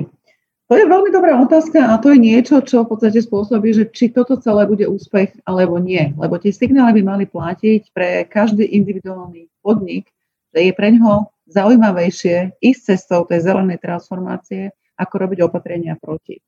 A toto nie je, ako by som povedala, že je úplne triviálna vec, ako to nastaviť.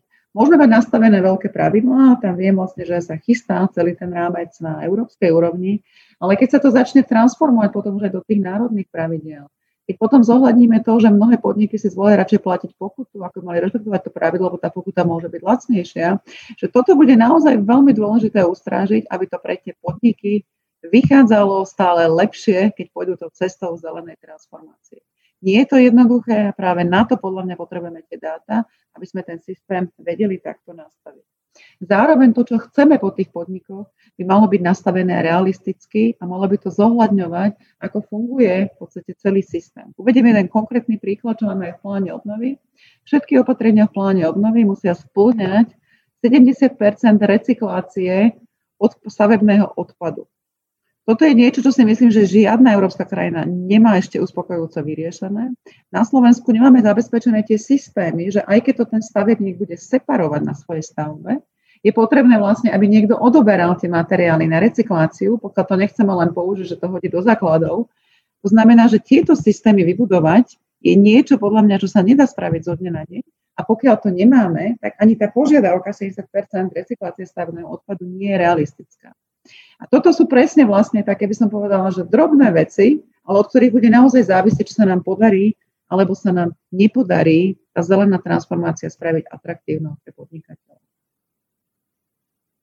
A k tým odhadom, čo ste sa radom vám pýtali, tak nemám nejaké odhady. Viem, že v rámci plánu obnovy chceme posilniť aj kapacity Slovenskej inšpekcie životného prostredia, aby mala silnejšie, jednak silnejšie kompetencie, ale aj lepšie vybavenie na to, aby takéto veci mohla kontrolovať. Ale nemám tieto informácie, možno keď budete mať niekoho z rezortu životného prostredia, tak budete mať informácie z prvej ruky. Áno, ďakujem. Ako som spomínal, podujatie bude bežať ešte ďalšie štyri dni, takže určite sa objaví niekto, kto na otázku bude vedieť odpovedať. Pán Zdenek Čech, nech sa páči.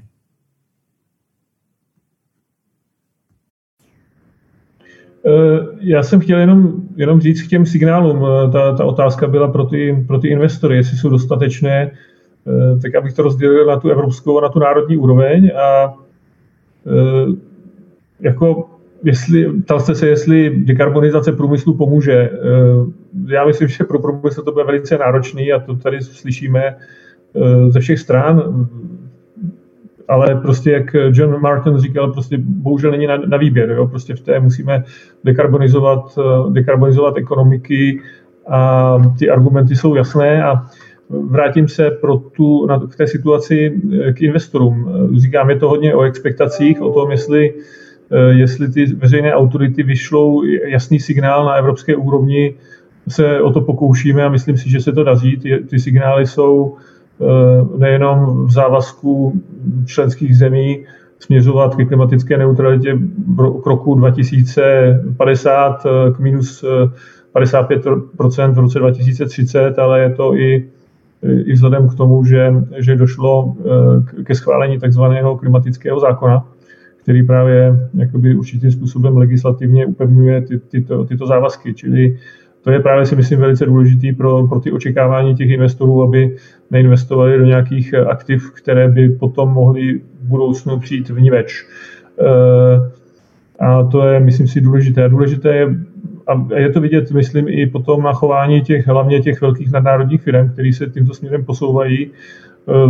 Například na Slovensku bylo vidět v červenci, když došlo k návrhu Fit for padesát pět, tak například reakce jednoho německého automobilového koncernu k Fit for padesát pět byla vysloveně pozitivní a i když ten, ten domácí průmysl byl daleko více k balíčku zdrženlivější a proto si myslím, že je důležité i na té národní úrovni ten, toto vlastnictví, ten ownership těch, těch jednotlivých vlád směřovat, směřovat právě tímto směrem, i když určitě to není jednoduchý v době, kdy vrcholí covidová pandemie, nevíme, jak to bude s veřejnými rozpočty, nebo ty veřejné rozpočty se, se v době covidové pandemie velice, velice zhoršily, čili to taky ovlivňuje určité expectace privátního sektoru vůči, vůči tomu, jaká bude, jaká bude kapacita jednotlivých vlád z hlediska, z hlediska možných výdajů v směrem ke klimatické neutralitě, čili je to opravdu komplexní proces, který zahrnuje nejenom, nejenom ty, ty, ty výdaje v oblasti klimatu, ale i celkovou makroekonomickou stabilitu, zdravotní stabilitu a i fiskální stabilitu. Ďakujem pekne. Pán Senkovič.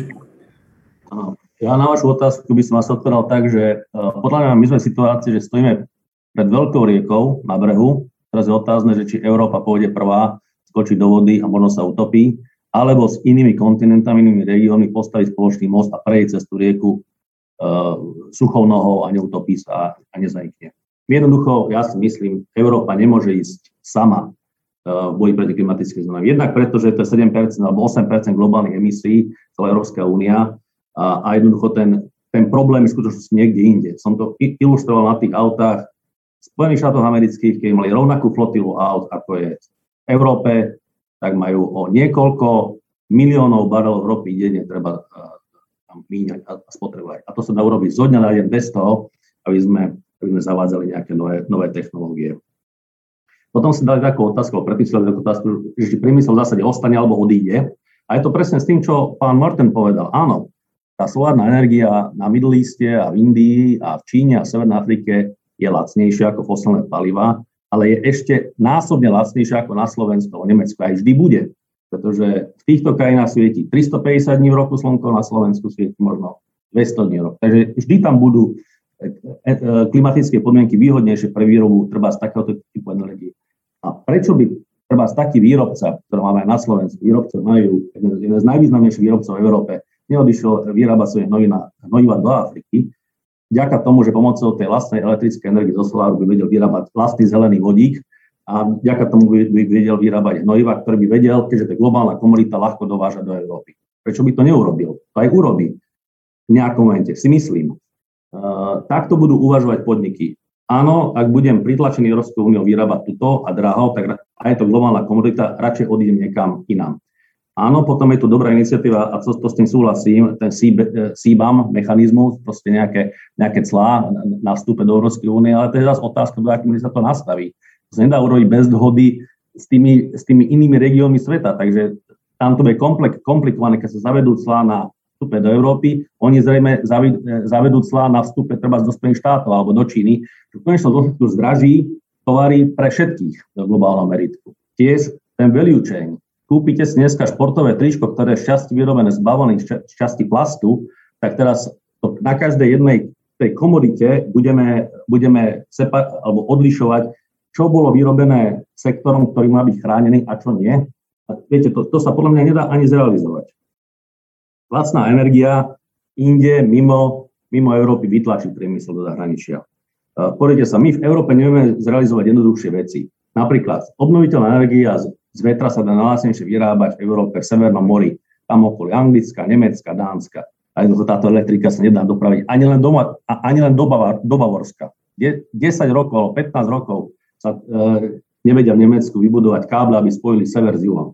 Takže my tu hovoríme, že ideme vybudovať obnoviteľnú energiu v rádoch gigawatoch, stovkách gigawatov pre Európsku úniu, čo je fajn, dobrý cieľ, každý to musí podporovať, ja s tým nemám problém, pretože ten vývoj je taký, jednotkové náklady výrazne klesli za posledných pätnásť až dvadsať rokov a pôjde to ďalej, ale nemáme vybudovanú ani infraštruktúru. A to vybudovať, to, je, to, to sú ďalšie extra náklady, o ktorých sa ani, ani nebavíme. Bavíme sa o elektromobiloch, bavíme sa o tých baterkách, že to má, neviem, päťdesiat častí a, a fosilné auto má tisíc častí, fajn, ale nebavíme sa o tom, akú tú elektriku dopravíme z tých elektrární a z ktorých elektrární. Hej. Nebavíme sa vôbec o tom, že tie suroviny, ktoré treba na tie baterky vyrobiť, sa vôbec v Európe neťažia, alebo v minimálnej miere. V Kongu, v Čile, v Austrálii, v Číne. Budeme ich sem dovážať, budeme ich tam prepracovať. To je tiež obrovská uhlíková stopa. Tie automobily, elektromobily nemajú nulovú uhlíkovú stopu. A s recykláciou bateriek, kto to robí vo svete v škále? Áno, môžeme, môžeme sa tešiť z toho, že ak mám akcie Tesly, tak som, tak som zbohatol, lenže Tesla nie je Volkswagen ani Toyota. Tesla vyrába pár sto tisíc aut ročne a skutočnými tými, ktorí, ktorí, ktorí, ktorí vyrábajú auta pre masy je Volkswagen, General Motors a Toyota. Každá z nich desať miliónov aut vyrobí ročne. Keď bude Tesla vyrábať desať miliónov aut a bude pochopiť celú tú škálu celého, celého dodávateľského reťazca, aké je komplikované, ako vyrábať niečo vo veľkom, aby to bolo lacné, aby to ľudia kupovali, hej, tak to bude ten skutočný príbeh. To, že sú niektoré akcie výrazne nadhodnotené, to je skôr otázka pre menové autority, ktoré naliali obrovské miliardy dolárov do, do finančného systému. Ktoré sú elektromobily lacnejšie, prevádzke, tie s tým hlboko nesúhlasím. Jednoducho, ak budú dane na elektrinu rovnako vysoké, ako sú dane na fosílne palivá, tak, tak, tak to palivo nebude lacnejšie. Dneska do štátneho rozpočtu na Slovensku dôjde jeden celá tri miliardy eur za to, že sa platí spotrebná daň z nafty a benzínu. Elektrika zatiaľ nula, alebo veľmi malá.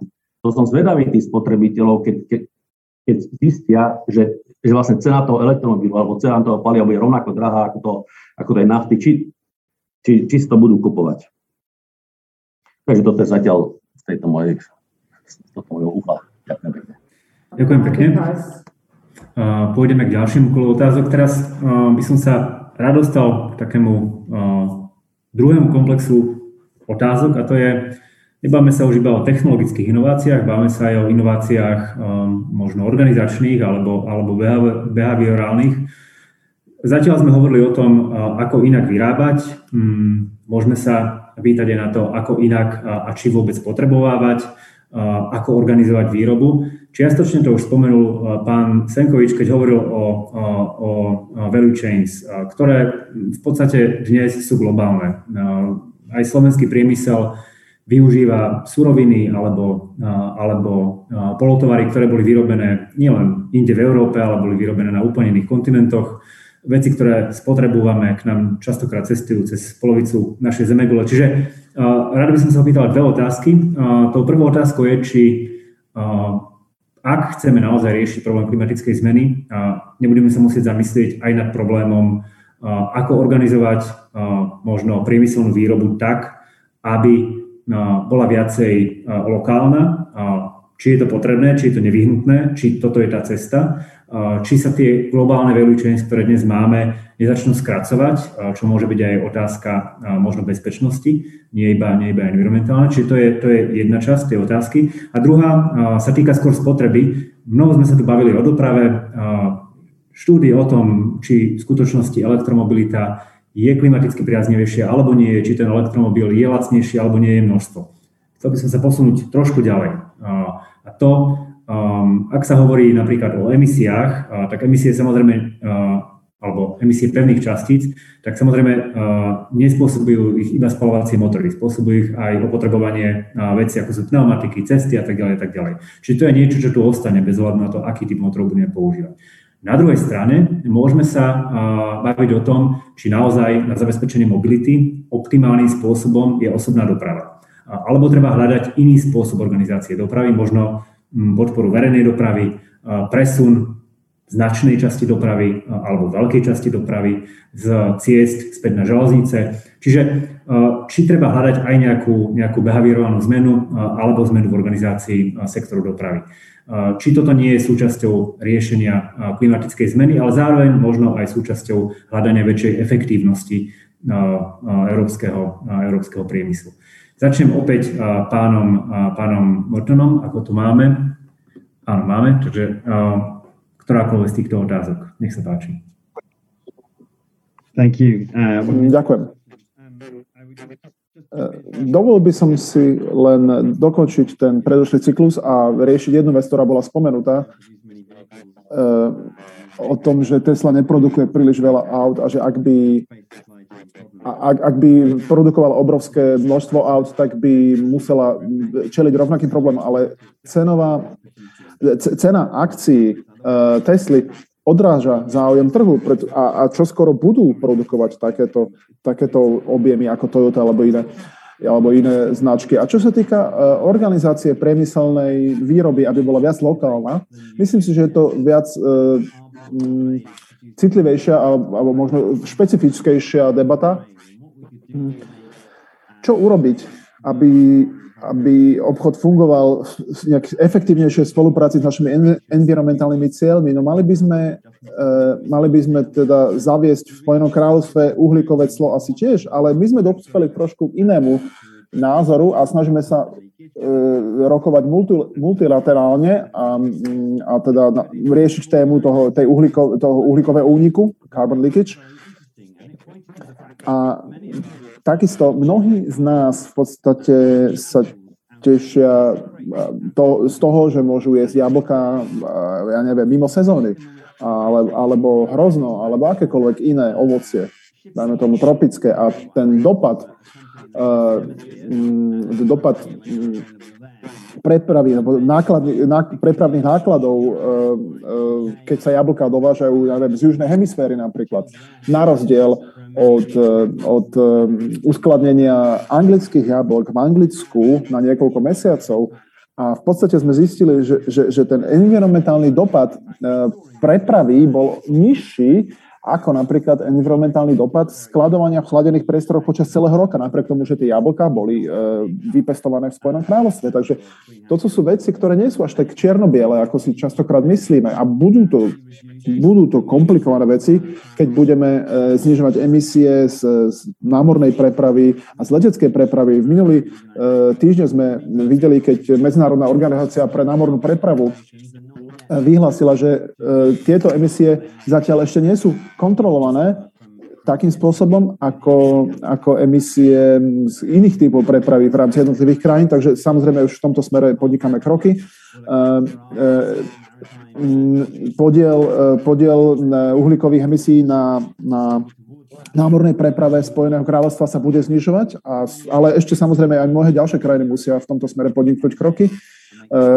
Spoločnosti ako Maersk, ktorá je obrovský námorný prepravca, tiež robia kroky smerom k klimatické neutralite, takže je ešte príliš skoro povedať, či zmena organizačných systémov, zmena value chainu na nejakú tú lokálnu výrobu naozaj pomôže výrazne v tomto smere. Nie je to také čierno-biele. Áno, sú krajiny, ktoré majú veľa slnečného svetla, tak tá elektrická energia zo slnka je lacnejšia. Napríklad krajiny ako Spojené kráľovstvo majú veľk, veľa vetra, večerných dní, takže to sa dá využiť pri veternej energii. A čo sa týka e, osobnej dopravy, respektíve dopravy ako takej, určite bude nevyhnutné prejsť alebo klásť vyšší dôraz na hr, hromadnú dopravu, verejnú dopravu, ale myslím si, že tie hranice medzi osobnou a verejnou dopravou sa budú nejakým spôsobom e, budú oveľa, oveľa menej viditeľné. Veci ako Uber, taxi, alebo zistilo sa, že v podstate v súčasnosti je najdrahší komponent celé, celého taxiku, nie je auto, ale, ale taxikár, ten, ten kto prevádzkuje, alebo ten šoferuje to auto. Alebo keď prídu na trh autá s autonómnym pohonom, tak uvidíme obrovskú zmenu v, v návykoch, čo sa týka prepravy. Priemerné auto deväťdesiatsedem percent času stojí, pretože je zaparkované. A až iba tri percentá času je používané. A s technológiou autonómneho a autonómneho šoferovania budete možné, bude možné oveľa viac ľudí využívať, oveľa nižší počet aut, ktoré ich bude voziť, a výrazným spôsobom to zmení postoj občanov miest, obyvateľov miest, aby vôbec vlastnili svoje auto, keďže bude možnosť využívať tieto, tieto spôsoby. Ďakujem. Ďakujem pekne. Ďakujem špeciálne za upozornenie, že technologické inovácie idú častokrát ruka v ruke s organizačnými a behaviorálnymi zmenami. Pani Vašáková, nech sa páči. Dobre, ja by som začala tou mobilitou, lebo je to niečo, čomu sa aj v pláne obnovy veľmi intenzívne venujeme. Chcela by som povedať, že v súčasnosti EÚ, ale aj Slovensko ide cestou, že sa snaží robiť vlastne tie alternatívne spôsoby dopravy atraktívnejšími, a nie nejakou cestou akoby zakazovania osobnej, osobnej dopravy. Takže to, čo môžem povedať, či už za granty alebo za pôžičky, sú pravidlá, ktoré vychádzajú hlavne teda z Európskej únie, na čo sú možné použitie peniaze, na čo nie sú možné peniaze. Napríklad cesty v pláne obnovy nebolo možné financovať, takisto to je na ústupe aj z klasických eurofondov.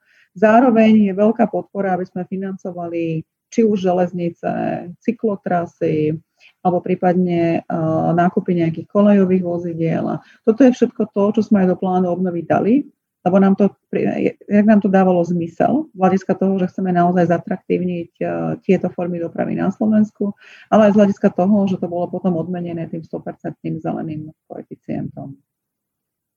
Čo sa týka tej prvej otázky, uh, ako to bude vplývať na globálne value chain, tam si myslím, že spoločnosti sú tie, čo sa budú musieť vyhodnotiť. To, čo sa ale deje, že sa vlastne internalizujú niektoré externality do nákladov. Čo potom spôsobí, že tie prepočty, ako to spoločnosti majú nastavené, sa budú meniť. A presne vlastne nie je na nás, ako to, že aj pán Murton spomenul, že nie je na nás, ale je to v podstate akoby na tej spoločnosti, aby si prerátala, že ktorá z tých alternatív je výhodnejšia. To, čo je skôr akoby na tej strane tých uh, policy makers, vytváranie takých pravidiel, aby nám z toho potom vychádzali tie zelenejšie alebo tie klimaticky priateľnejšie alternatívy. Ďakujem. Ďakujem pekne, pán Čech. Tak co se týče toho, aby produkce byla lokální, nebo tady, co John Murton zmínil ohledně dovážení potravin ze vzdálených teritorií, tak myslím si, že právě ta, ta intuice v tom balíčku je je, je taková, aby, že prostě uhlík má určitou cenu, jo, aby, aby zde byly určité cenové signály právě tohoto, a to je právě myšlenka právě zavedení například i é té es do, do oblasti, do oblasti dopravy, čili potom si myslím, že ten, že i ten privátní sektor, jo, to je můj osobní názor, že se, i ten privátní sektor se, se, se postupně těm cenovým signálům, který budou vycházet i z, i z té oblasti dopravy, dopravy přizpůsobí. Včetně těch, těch oblastí toho zemědělství a tak dále, jak jsme se, jak jsme se o tom bavili, a včetně i oblasti dopravní infrastruktury. Jo, ten je vidět, že například oproti západní Evropě tam dopravní infrastruktura v oblasti Vyšegrádské čtyřky zaostává. Toto není, opět, toto není oblast, kde, by, kde, kde je potřeba investovat a kde, kde by se změna, změna tou investicí, která by indukovala nějakou behaviorální změnu, asi odehrála přes noc. Nicméně je to určitě ten trend, který v Evropské unii podporujeme, a kde, kde jsou vidět i velké, velké alokace nejenom v oblasti plánu obnovy, ale i evropských strukturálních a investičních fondů. Čili tam, tam si myslím, že bude opět, opět ta svoboda, svoboda jednotliv, jednotlivců bude, bude zachována, aby se rozhodla, aby se, aby se rozhodli, jakým, jakým způsobem, jakým způsobem cestovat. Nicméně je potřeba jim nabídnout kvalitní dopravní infrastrukturu, aby měli alternativu k, k jiným uhlíkově náročnějším módům dopravy. Ďakujem pekne, pán Senkovič. Ďakujem pekne. Ja si myslím, že lokálnosť je extrémne dôležitá. Však to koniec koncov v tejto pandémii vidíme najlepšie, čo v minulom marci sme zistili na Slovensku a zrejme v iných krajinách, že keď neboli rúška, tak tu nás začali ženy šiť rúška doma preto, lebo všetky sa vyrábajú v Číne. Halierová vec, čipy, nemusím o tom rozprávať. Ale také veci, ktoré dneska možno nevidíme, ale prídu, napríklad to zmenované AdBlue, ktoré dneska vyrábajú traja výrobcia v Európe, jednoducho ho nebudú vyrábať v budúcnosti v Európe, pokiaľ budú môcť vyrobiť prvá na Severnej Afrike oveľa lacnejšie, pretože energia tam bude oveľa lacnejšia. A ako treba zemný plyn z nás. Rovnako tak, ako pani Vašáková povedala, absolútne s tým súhlasí, vynechanie jadra ako, ako kľúčové energie pre Európu, to je vlastne vlastný gól, futbalovou žargónom, žargónom by som povedal, pretože nič nie je vlastnejšie, ako vyrábať z jadra, ak, ak máme tú technológiu. Je to bezemisný zdroj, chápem, že je tam nejaký predný cyklus, zadný cyklus a tak ďalej, bezpečnosť, a toto Európa by vedela riešiť. To, že bude solárna energia v Európe vždy drahšia ako v Indii, To je, to je tiež jasné. Takže napríklad, ak chceme podporovať vodíkovú elektromobilitu, vodíkový priemysel, tak na to sa ideálne hodí obrovské množstvo elektrickej energie vyrábané, vyrábané z, z jadra. To čo, to, čo vlastne celá tá téma diskusie, že náklady versus benefity. Ja, ja sa samozrejme snažím na to pozerať, aby sme neplatili za niečo príliš veľa, ak nemusíme, a radšej tie peniaze vložili na niečo iné. Tak napríklad, ak by malo byť riešením to, že si mierne znížime životný štandard v Európe, to, čo vy ste dobre povedali, pán Gaj, že, že, že možno obmedziť spotrebu, možno nemusíme obmedziť spotrebu, ale podľa mňa väčšina z nás teda žila v komunizme a my sme nemali melóny v decembri alebo, ja, alebo jahody v decembri, ako majú dneska naše deti, no, ale ani v Európe sa dneska nepestujú, akorát sa pestujú možno niekde v Severnej Afrike alebo niekde v zahraničí a treba ich dovážať. Čiže ak, ak bol taký spoločenský konsenzus, tak, tak jedzme to, čo v sezóne sa dá vypestovať a spotrebovať v Európe a ušetríme tým milióny a milióny barelov ropy za to, aby sa to nedovážalo z Austrálie. Tak to je niečo, čo podľa mňa moderný človek by, by vedel ako keby akceptovať. Ak by sme vedeli ako spoločnosť prijať to, že budeme mať možno rovnaký počet dáv, ale budú menšie, s menšou kubatúrou, treba z tých Ameriky, ale aj v Európe ten technologický pokrok ešte môže ísť ďalej. Aj to by bol obrovský, obrovský príspevok. Ak bude cieľom alebo možnosť mať ozaj dostupnú, lacnú public transport, či, či v mestách, alebo aj vlaky. Nechápem, prečo vlaky sú stále pomaly najdrahšou dopravou Európskej únii. Akože, a, a to je, to je riešiteľné obrazné plné zóna jedna. Alebo ak je, ak je možné, ako keby sa dohodnú na to spoločnosť, že treba na diaľniciach sa ozaj nebude jazdiť sto tridsať kilometrov rýchlosťou, iba sto kilometrov rýchlosťou. Vďaka tomu sa ušetrie desať percent emisí. Prečo nie? Ja neverím tomu, že v budúcnosti bude menej aut. Respektíve, že, že verím tomu, že bude v budúcnosti menej aut aj v Európe, vďaka, to pán Martin povedal správne, že, že bude shared economy, vzdialená a tak ďalej. Ale nebude, nebude menej kilometrov.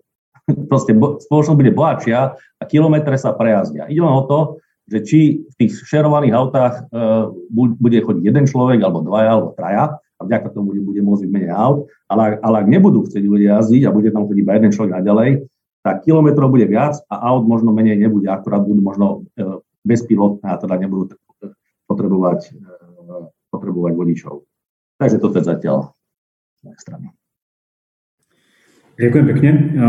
Máme tu viacero otázok, ktoré sa týkajú napríklad sektoru budov alebo ešte stále aj oblasti dopravy. Aby sme sa posunuli ďalej, myslím si, teda odporúčam tieto otázky potom smerovať na panel, ktorý bude vo štvrtok, špeciálne venovaný sektoru budov, a panel, ktorý bude v piatok, špeciálne venovaný doprave. Ja by som sa, v podstate už sa blížime k záveru diskusie, ešte raz možno posunul späť na nejakú globálnu úroveň, na celoplanetárnu úroveň. Budúci rok budeme mať dve také výročia. Tým prvým výročím je výročie správy Hranice rastu, Limits of Growth, ktorú vyprodukoval Rímsky klub v roku devätnásťsedemdesiatdva. Je to polstoročie. Niektoré samozrejme predpovede, alebo možno viaceré predpovede tejto správy sa ukázali v konkrétnostiach nepresné alebo neadekvátne, ale stále platí to, čo bolo základnou filozofiou správy. Žijeme na planéte s obmedzenými zdrojmi. Žijeme na planéte s finitnými zdrojmi a týmto zdrojom, ktoré sú obmedzené, a nejde iba o prírodné zdroje, ale aj o kapacitu ekosystému absorbovať externé, teda externality, negatívne environmentálne externality, budeme musieť prispôsobiť na nejakým spôsobom svoj, svoj spôsob života. Čiže to polstoročia tohto poznania. Zároveň budúci rok bude dvadsaťpäť rokov od toho, čo vstúpil do platnosti Kyotský protokol. Prvá, prvý pokus o globálnu dohodu, ktorá mala nejakým spôsobom limitovať emisie skleníkových plynov. Čiže to, že tu máme problém s prispôsobením nášho spôsobu života našej planéte, to, že potrebujeme riešiť alebo pokúšame sa riešiť klimatické zmeny, nie sú nové otázky, keď to niekoľko, aj keď to niekedy tak vyzerá. Sú to veci, ktoré sa riešia niekoľko desaťročí, respektíve už takmer polstoročia. Moja otázka pre, pre našich panelistov, a budem sa ich teraz pýtať v opačnom poradí ako na začiatku, aby sme to nakoniec ešte, nakoniec ešte vymenili. Moja otázka pre panelistov je, um, ste um, skôr optimistickí alebo ste skôr pesimistickí, že uh, ten, tá súčasná snaha jednak na globálnej úrovni a, a na európskej úrovni riešiť problém uh, globálneho oteplovania, môžeme to brať aj širšie, riešiť problém environmentálnej krízy, ktorá má iné rozmery, napríklad strata biodiverzity a tak ďalej. Či tie snahy, ktoré dnes máme, budú stačiť, alebo budeme musieť ísť ďalej? A čo to potom môže znamenať pre priemysel v Európe? A bavíme sa teda aj konkrétne o Slovensku. A opäť teda treba pripomenúť, že Slovensko je jedna z najpriemyselnejších krajín Európy. A zároveň Slovensko má priemysel, ktorý svojou štruktúrou môže byť aj najviac zasiahnutý do potrebou uh, zelenej transformácie, či už sa bavíme o ťažkom priemysle, alebo sa bavíme o automobilovom priemysle a tak ďalej. Čiže uh, dve otázky. Či ste pri súčasných uh, dosiahnutých výsledkoch uh, na globál, uh, globálnej uh, politiky boja proti klimatickým zmenám, či ste skôr optimisti, že sa nám podarí zastaviť to globálne oteplovanie, alebo bude musieť ísť ešte ďalej a čo to potom bude znamenať uh, pre Slovensko, slovenský priemysel, pre európsky priemysel. Začnem pánom Senkovičom, nech sa páči. Ja som rovno aj optimista, aj pesimista, poviem na rovinu. Ja si myslím, že týmito opatreniami nezastavíme globálne oteplovanie. Na druhej strane som presvedčený, že uh, svet sa prispôsobí. Nech bude globálna teplota budúcnosti akákoľvek, ten svet sa prispôsobí. Je to otázka nákladov. Z pohľadu ľudí samozrejme, dobre, možno na Slovensku sme na tom relatívne bezpečnejšie ako nejakí ľudia na ostrovoch, tomu chápem, Uh, ale tiež, keď, keď si uvedomíme, ako sa ľudské organizmus dneska dokáže prispôsobiť vysokým teplotám, tak je to, tak je to ako keby tie naše deti sú iní ľudia, ako sme boli my, keď sme boli malé deti. Nie je teplo pri tridsaťpäť stupňov, ale mojim deťom už není teplo. Proste sa dokáže prispôsobiť. Čiže to je otázka ako keby tej rýchlosti. Uh, priemysel sa tiež bude vedieť s tým vysporiadať. Proste nový vznikne, starý zanikne. Otázka je, že či v budúcnosti, ako teraz pre mňa ako Európana, že, že tá Európa v budúcnosti bude slabšie na tom, ako je dnes, menej vplyvnejšia, e, rozhádanejšia, e, náchylnejšia na rôzne e, konflikty s, s okolitým svetom, alebo nie. A v tomto smere, podľa mňa, Európa má výhodu tu, že je to na relatívne malom území, veľký počet ľudí, múdrych ľudí, Z, z, z, z bohatých ľudí. Jednoducho my máme, máme priestor by na to ozaj byť lídri vo svete. Aj z pohľadu technológií, aj z pohľadu bezpečnosti, aj z pohľadu životnej úrovne, aj z pohľadu ochrany životného prostredia.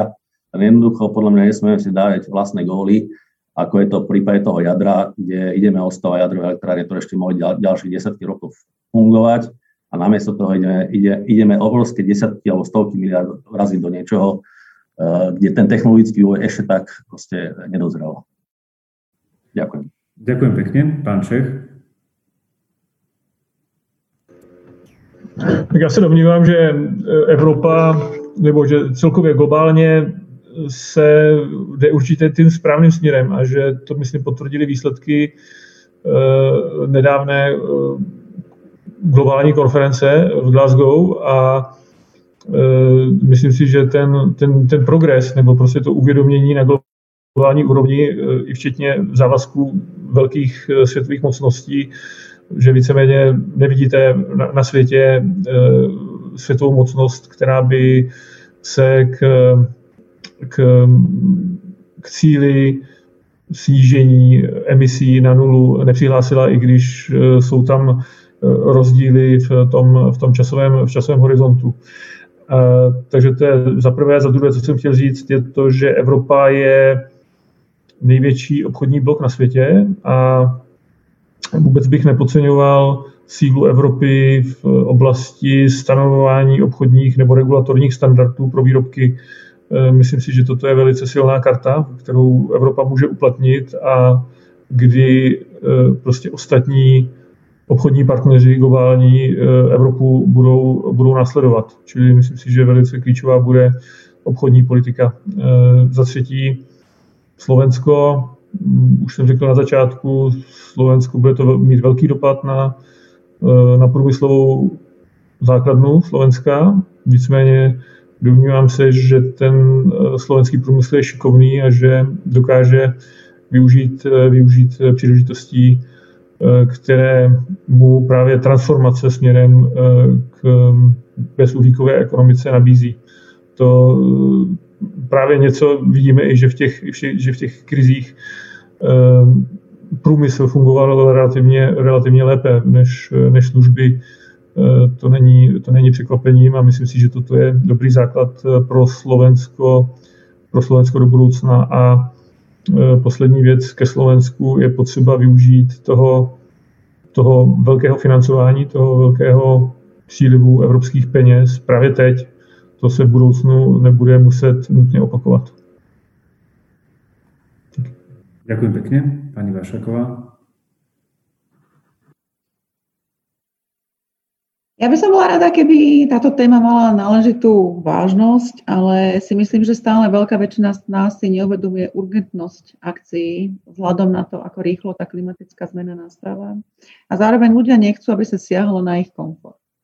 Toto, keď dáme dokopy, tak v podstate, aj keď si pozrite nejakú incidenciu článkov v novinách hľadom klimatických zmien, tak je to vtedy, keď sa stane niečo. Či už máme vlastne akoby horúce dni počas leta, minimálne počas dvoch, troch týždňov, keď máme nejakú veľkú povodeň, keď je nejaký hurikán. A vtedy si ľudia ochotní akoby niečo sa zamyslieť a možno niečo robiť, ale ináč táto potreba je určitej také špecifické skupiny, ktorá toto má naozaj ako svoju agendu, ale u veľkej väčšiny obyvateľov a takisto si myslím, že u veľkej väčšiny politikov. Toto rezonuje, že je to dobrá téma, treba sa na tom nejakým spôsobom profilovať, ale nie je tam akoby ten pocit urgentnosti, že to, že to treba realizovať. A preto si myslím, že veľké rozhodnutia sa dejú počas kríz, že možno bude naozaj nevyhnutné, aby prišiel nejaký taký budíček, aby sme si uvedomili, že toto je tá téma číslo jedna, číslo dva, ktoré sa treba venovať, lebo prichádzajú V podstate každým dňom prichádzajú nejaké iné, či už operatívne krízy alebo strednodobé krízy, ktoré si vyžadujú určitú pozornosť a odoberajú vlastne ako potom pozornosť od tejto veľkej témy. A toto je niečo, čo si myslím naozaj, že bez takého veľkého impulzu to nebude mať veľmi razantné riešenie, či už na strane tých politikov, ale aj na strane bežnej populácie. Ďakujem pekne. Pán Murton.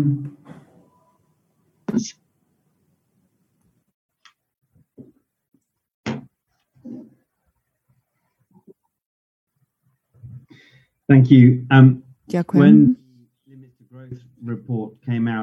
Keď vyšla správa začiatkom sedemdesiatych rokoch o obmedzení rastu, uh, bolo to označené neomantuziánstvom. Je to uh, kňaz z devätnásteho storočia z Veľkej Británie, ktorý hovorí, že keď bude populácia raz exponenciálne, tak uh, máme obmedzený rast uh, potravín. Môžeš? Musíme ďakovať Estra Bozroe a ďalším, ktorí hovorili, že potrebujeme viacej mysli na rozmýšľanie a viacej rúk na pracovanie, a ktoré sa vysporiadajú s tým, že s tým rastúcim počtom obyvateľov na Zemi. A to, tento scenár bol omnoho optimistickejší než v tom osemnástom storočí. A ja sa prihlasujem k optimistickejšiemu náhľadu. Máme viacej ľudí, vidíme viacej inovácií, viac, vidíme viacej technológií a väčších kapacít na to, aby sme sa hýbali rýchlejšie. A za dvadsaťpäť ostatných rokov vidíme radikálnu transformáciu v ekonomických a takisto klimatických iniciatívach. Keď bol podpísaný a prijatý Kyotský protokol, tak vlastne všetky krajiny, ktoré sa k, ním, k nemu prihlásili, hovorili, že sú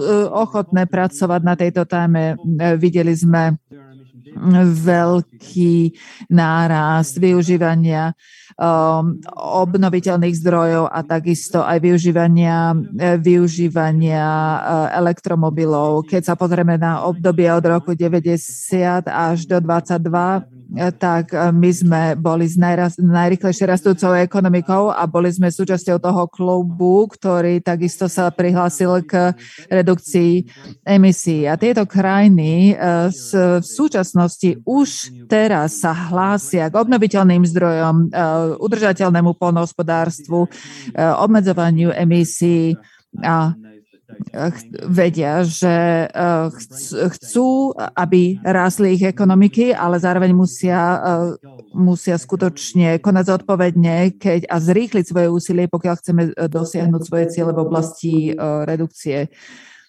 cé ó dva a dosiahnutia klimatickej neutrality. Ďakujem veľmi pekne. Máme posledných desať minút a to je vlastne kolo, teda čas na nejaké záverečné kolo otázok. Alebo záverečnú otázku. V posledných minútach pribudlo viacero otázok, ktoré sa týkajú opäť dopravy, alternatívnych spôsobov dopravy. Máme tu ešte otázky, ktoré sa týkajú sektora, sektora bývania. Um, opäť uh, ďakujeme za nich a, a odporúčam ostatné dni našej konferencie, štvrtok a piatok, ktoré budú špeciálne týmto dvom oblastiam venované.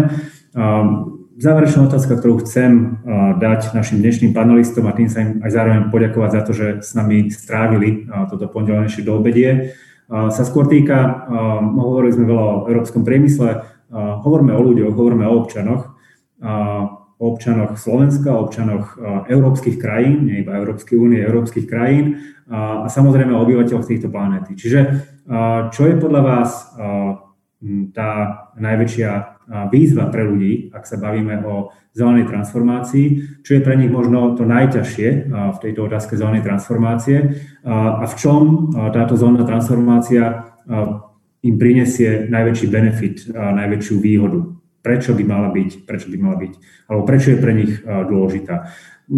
Pôjdeme znova v tom istom poradí, že dám slovo pánovi, pánovi Murtonovi, nech sa páči.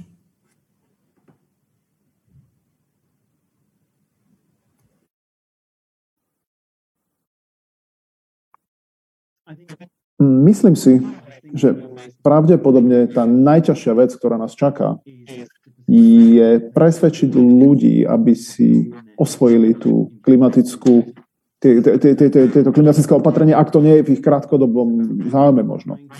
Že, alebo že nevnímajú, že to je v ich záujme. Takže formovať trh, aby to výhodnejšie, ekonomicky výhodnejšie rozhodnutie bolo zároveň environmentálne výhodným rozhodnutím. E, vidíme to na, napríklad na, naprieč vlastne všetkými našimi politikami, ktorými, ktoré teraz sa snažíme nejakým spôsobom upraviť. A to je najväčšia výzva, pretože možno verím tomu, že nie je každý v tomto, v tej, na tejto konferencii súhlasí, ale vozidlá sú relatívne jednoduchými sektormi na dekarbonizáciu. Sektory, ktoré budú oveľa ťažšie dekarbonizovať pre hospodárstvo, ako je Spojené kráľovstvo, budú, budú sektor, rezidenčný sektor a vykurovanie. V Spojenom kráľovstve máme veľ, veľké množstvo starých budov, napríklad budov, v ktorej som ja, je dvesto ročná.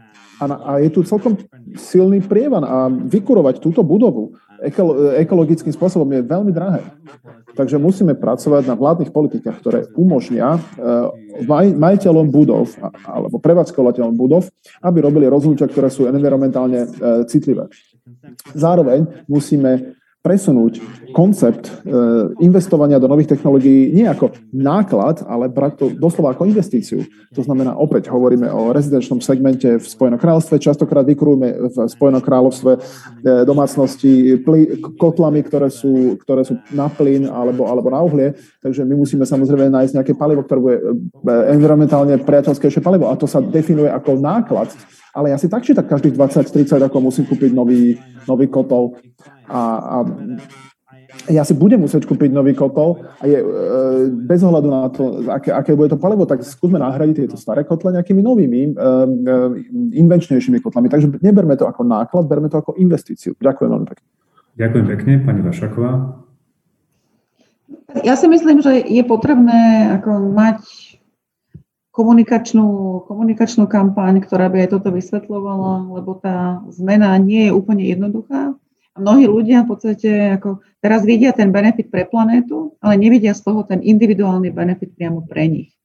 Dobrý príklad, aj to už bolo spomínané, renovácie budov, stále sa hovorí, že budeme šetriť energiami, budeme šetriť emisiami, ale pre tých ľudí konkrétne to znamená, že budú mať nižšie účty a verme tomu, že aj zdravšie prostredie, keď sa tá renovácia spraví dobre.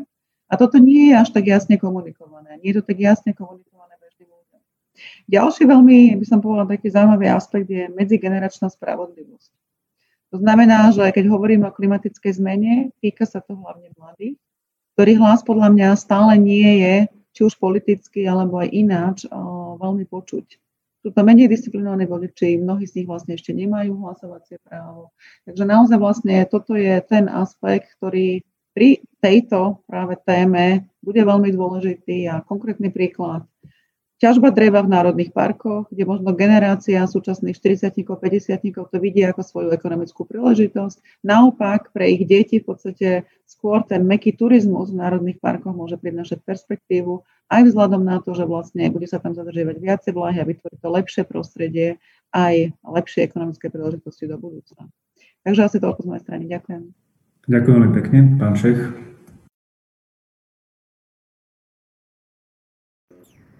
Takže pro mě, pro mě jako pro ekonoma je, je důležité přesvědčit občany o, právě o něčem, co přinese benefit nejen za hranicí volebního období, ale, i, ale až za delší dobu a možná i pro další generaci. Jo? Čili to je, to je výzva právě, jo?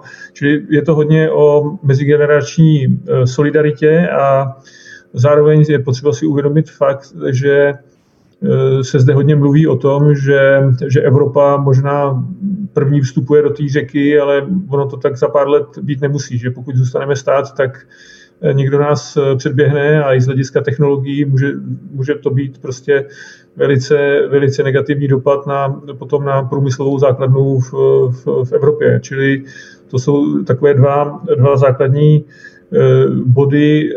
Ano, komunikace je velice důležitá, ale zároveň si myslím, že stále oblast životního prostředí je klíčová pro občany a to vidíme v různých, v různých průzkumech veřejného mínění, takže bych tímto zakončil moji intervenci na více, více optimistické notě. Děkuji. Děkuji za pozornost a ještě jednou děkuji za uspořádání této zajímavé akce. Ďakujem pekne a nech sa páči, pán Senkovič. Si myslím, že mal to ukončiť nejaký väčší optimista, nie ja, ale dobre, už keď to takto je. Ja úplne súhlasím s tým, čo povedala aj pani Vašáková, pán Marton, pán Čech, že problém je tá dlho, dlhodobá vízia versus krátkodobá. Proste prečo by ľudia mali investovať do niečoho, čo bude mať efekt do dvadsať rokov, ak dneska sa im bude vidieť horšie. Dneska vidia, že cena elektrické energie stojí dvesto eur za megawatt hodinu. A mnohí to pripisujú aj, aj, aj Fit for päťdesiatpäť, keď to tak veľmi zjednoduším. Hoci nie je tam priamo úmera, ale proste taká, taká skratka sa urobí. Po druhé, nič nie je zadarmo, žiaden obe, obe nie je zadarmo. A poviem príklad, voľakedy sa predávali sírnaté palivá, vďaka sírnatým palivám, nafty a benzínu boli kyslé dažde, ktorých vedľajším efektom bolo to, že poľnohospodárstvo dostávalo síru do pôdy a vďaka tomu to bolo istá forma hnojiva. Dneska sírnaté palivá sa nesmú predávať, a vďaka tomu treba viacej vyrábať, viacej hnojív, aby ste mohli pôdu obohatiť to, čo predtým dávali tie paliva. Inak povedané, eh, jednoducho nič nie je zadarmo, ale podstatné, že keď ideme trvať do hlbokej ekonomickej a energetickej transformácie, koľko to bude stať. A nevyhadzovať zbytočné peniaze tam, kde ten efekt je veľmi malý. Ja radšej tie peniaze, ktoré sme ušetrili, aby sme odišli trvať z jadra, soláru alebo z, z fosílnych aut, elektromobilom, takže by som dal do spoločnej armády, do spoločného nejakého er end dé, do nejakej spoločnej európskej ekonomiky. A, pod, a po posledné, ozaj som presvedčený, že, bez, že, že globálna, alebo problém emisí sa nedá riešiť lokálne. Áno, každý môže mať nejakú, nejakú kontribúciu, ale musí to byť globálny deal medzi Amerikou, Európou, Čínou a prípadne samozrejme Afrikou. Ďakujem pekne. Ďakujem pekne a ďakujem všetkým našim dnešným hosťom za účasť v diskusii. Pani Lívii Vašákovej, poradkyne predsedu vlády, generálnej riaditeľke sekcie plánu obnovy. Ďakujem pekne. Ďakujem a pekný deň ešte prajem. Pánovi Markovi Senkovičovi, výkonnému riaditeľovi Sonna V té es. Ďakujem. Ďakujem pekne, všetko dobré prajem. Pánovi Zdenovi Čechovi zo zastúpenia Európskej komisie na Slovensku. Díky moc a přeju pevné zdraví. A pánovi Johnovi Murtonovi, splnomocnencovi Spojeného kráľovstva pri cop dvadsaťšesť. Ďakujem veľmi pekne. Zároveň by som chcel ospravedlniť pani Anelii Stefanovú, ktorá sa bohužiaľ nakoniec kvôli technickým problémom nemohla pripojiť k nášmu panelu. Ako som spomínal, je to v tejto online covidovej dobe obdoba zmeškaného lietadla, takže bohužiaľ nemali sme ju v diskusii. V každom prípade ďakujem aj jej za to, že sa aspoň pokúsila s nami dnes diskutovať. Ďakujem všetkým účastníkom našej diskusie, či už sledovali prostredníctvom Zoomu alebo na sociálnych sieťach za zaslané otázky. Iba opäť upozorňujem, že táto konferencia bude bežať ešte celý týždeň, v podstate do piatku, čiže budeme sa venovať špecificky témam priemyslu, výroby energie, téme mobility alebo dopravy a aj téme budov. Zajtra sa budeme venovať práve tomu, čo prinesie zelená transformácia slovenskému priemyslu. A možno, aby som naladil na tú zajtrajšiu tému, spomeniem príklad uh, takého uh, britského priemyselníka, ale aj dizajnéra, filantropa uh, Williama Morrisa, ktorý v polovici devätnásteho storočia patril medzi najvýznamnejších, najmodnejších uh, výrobcov tapiet uh, vo Veľkej Británii, vyvážali ich aj do európskych krajín. Uh, bol naozaj veľmi úspešný, okrem toho, že vyrábal tapety, bol aj majiteľom arzenových baní. A bol jedným z tých, ktorí v tom čase sa rodiacej diskusii o tom, či pridávanie arzénu do farby v tapetách nesie alebo nenesie zdravotné rizika, človekom, ktorý hovoril, že ten arzén nemôže mať žiadne zdravotné rizika. Tento vlastne postoj zastával až úplne do konca svojej aktívnej kariéry na čele proste továrne, ktorá vyrábala tapety. Nakoniec továrne Williama Morrisa bol jeden z posledných, ktorí prestali pridávať arzén do farbiu. Nie kvôli tomu, že by uznal, že ten arzén je škodlivý, ale kvôli tomu, že už to jednoducho ľudia s tými arzénovými farbami nechceli kupovať. A tým pádom stratil trh, zmeškal. Zmeškal transformáciu, ktorá prišla a v ktorej mohli potom vyrásť aj iné úspešné firmy. Čiže zajtra sa budeme baviť o tom, čo transformácia, zelená transformácia prinesie slovenskému priemyslu, kde sú rizika, kde naopak, naopak sú príležitosti. Ja vám ešte raz ďakujem za pozornosť, ďakujem divákom diskusie, dnešným hostom. Vidíme sa zajtra o desať nula nula. Dovidenia.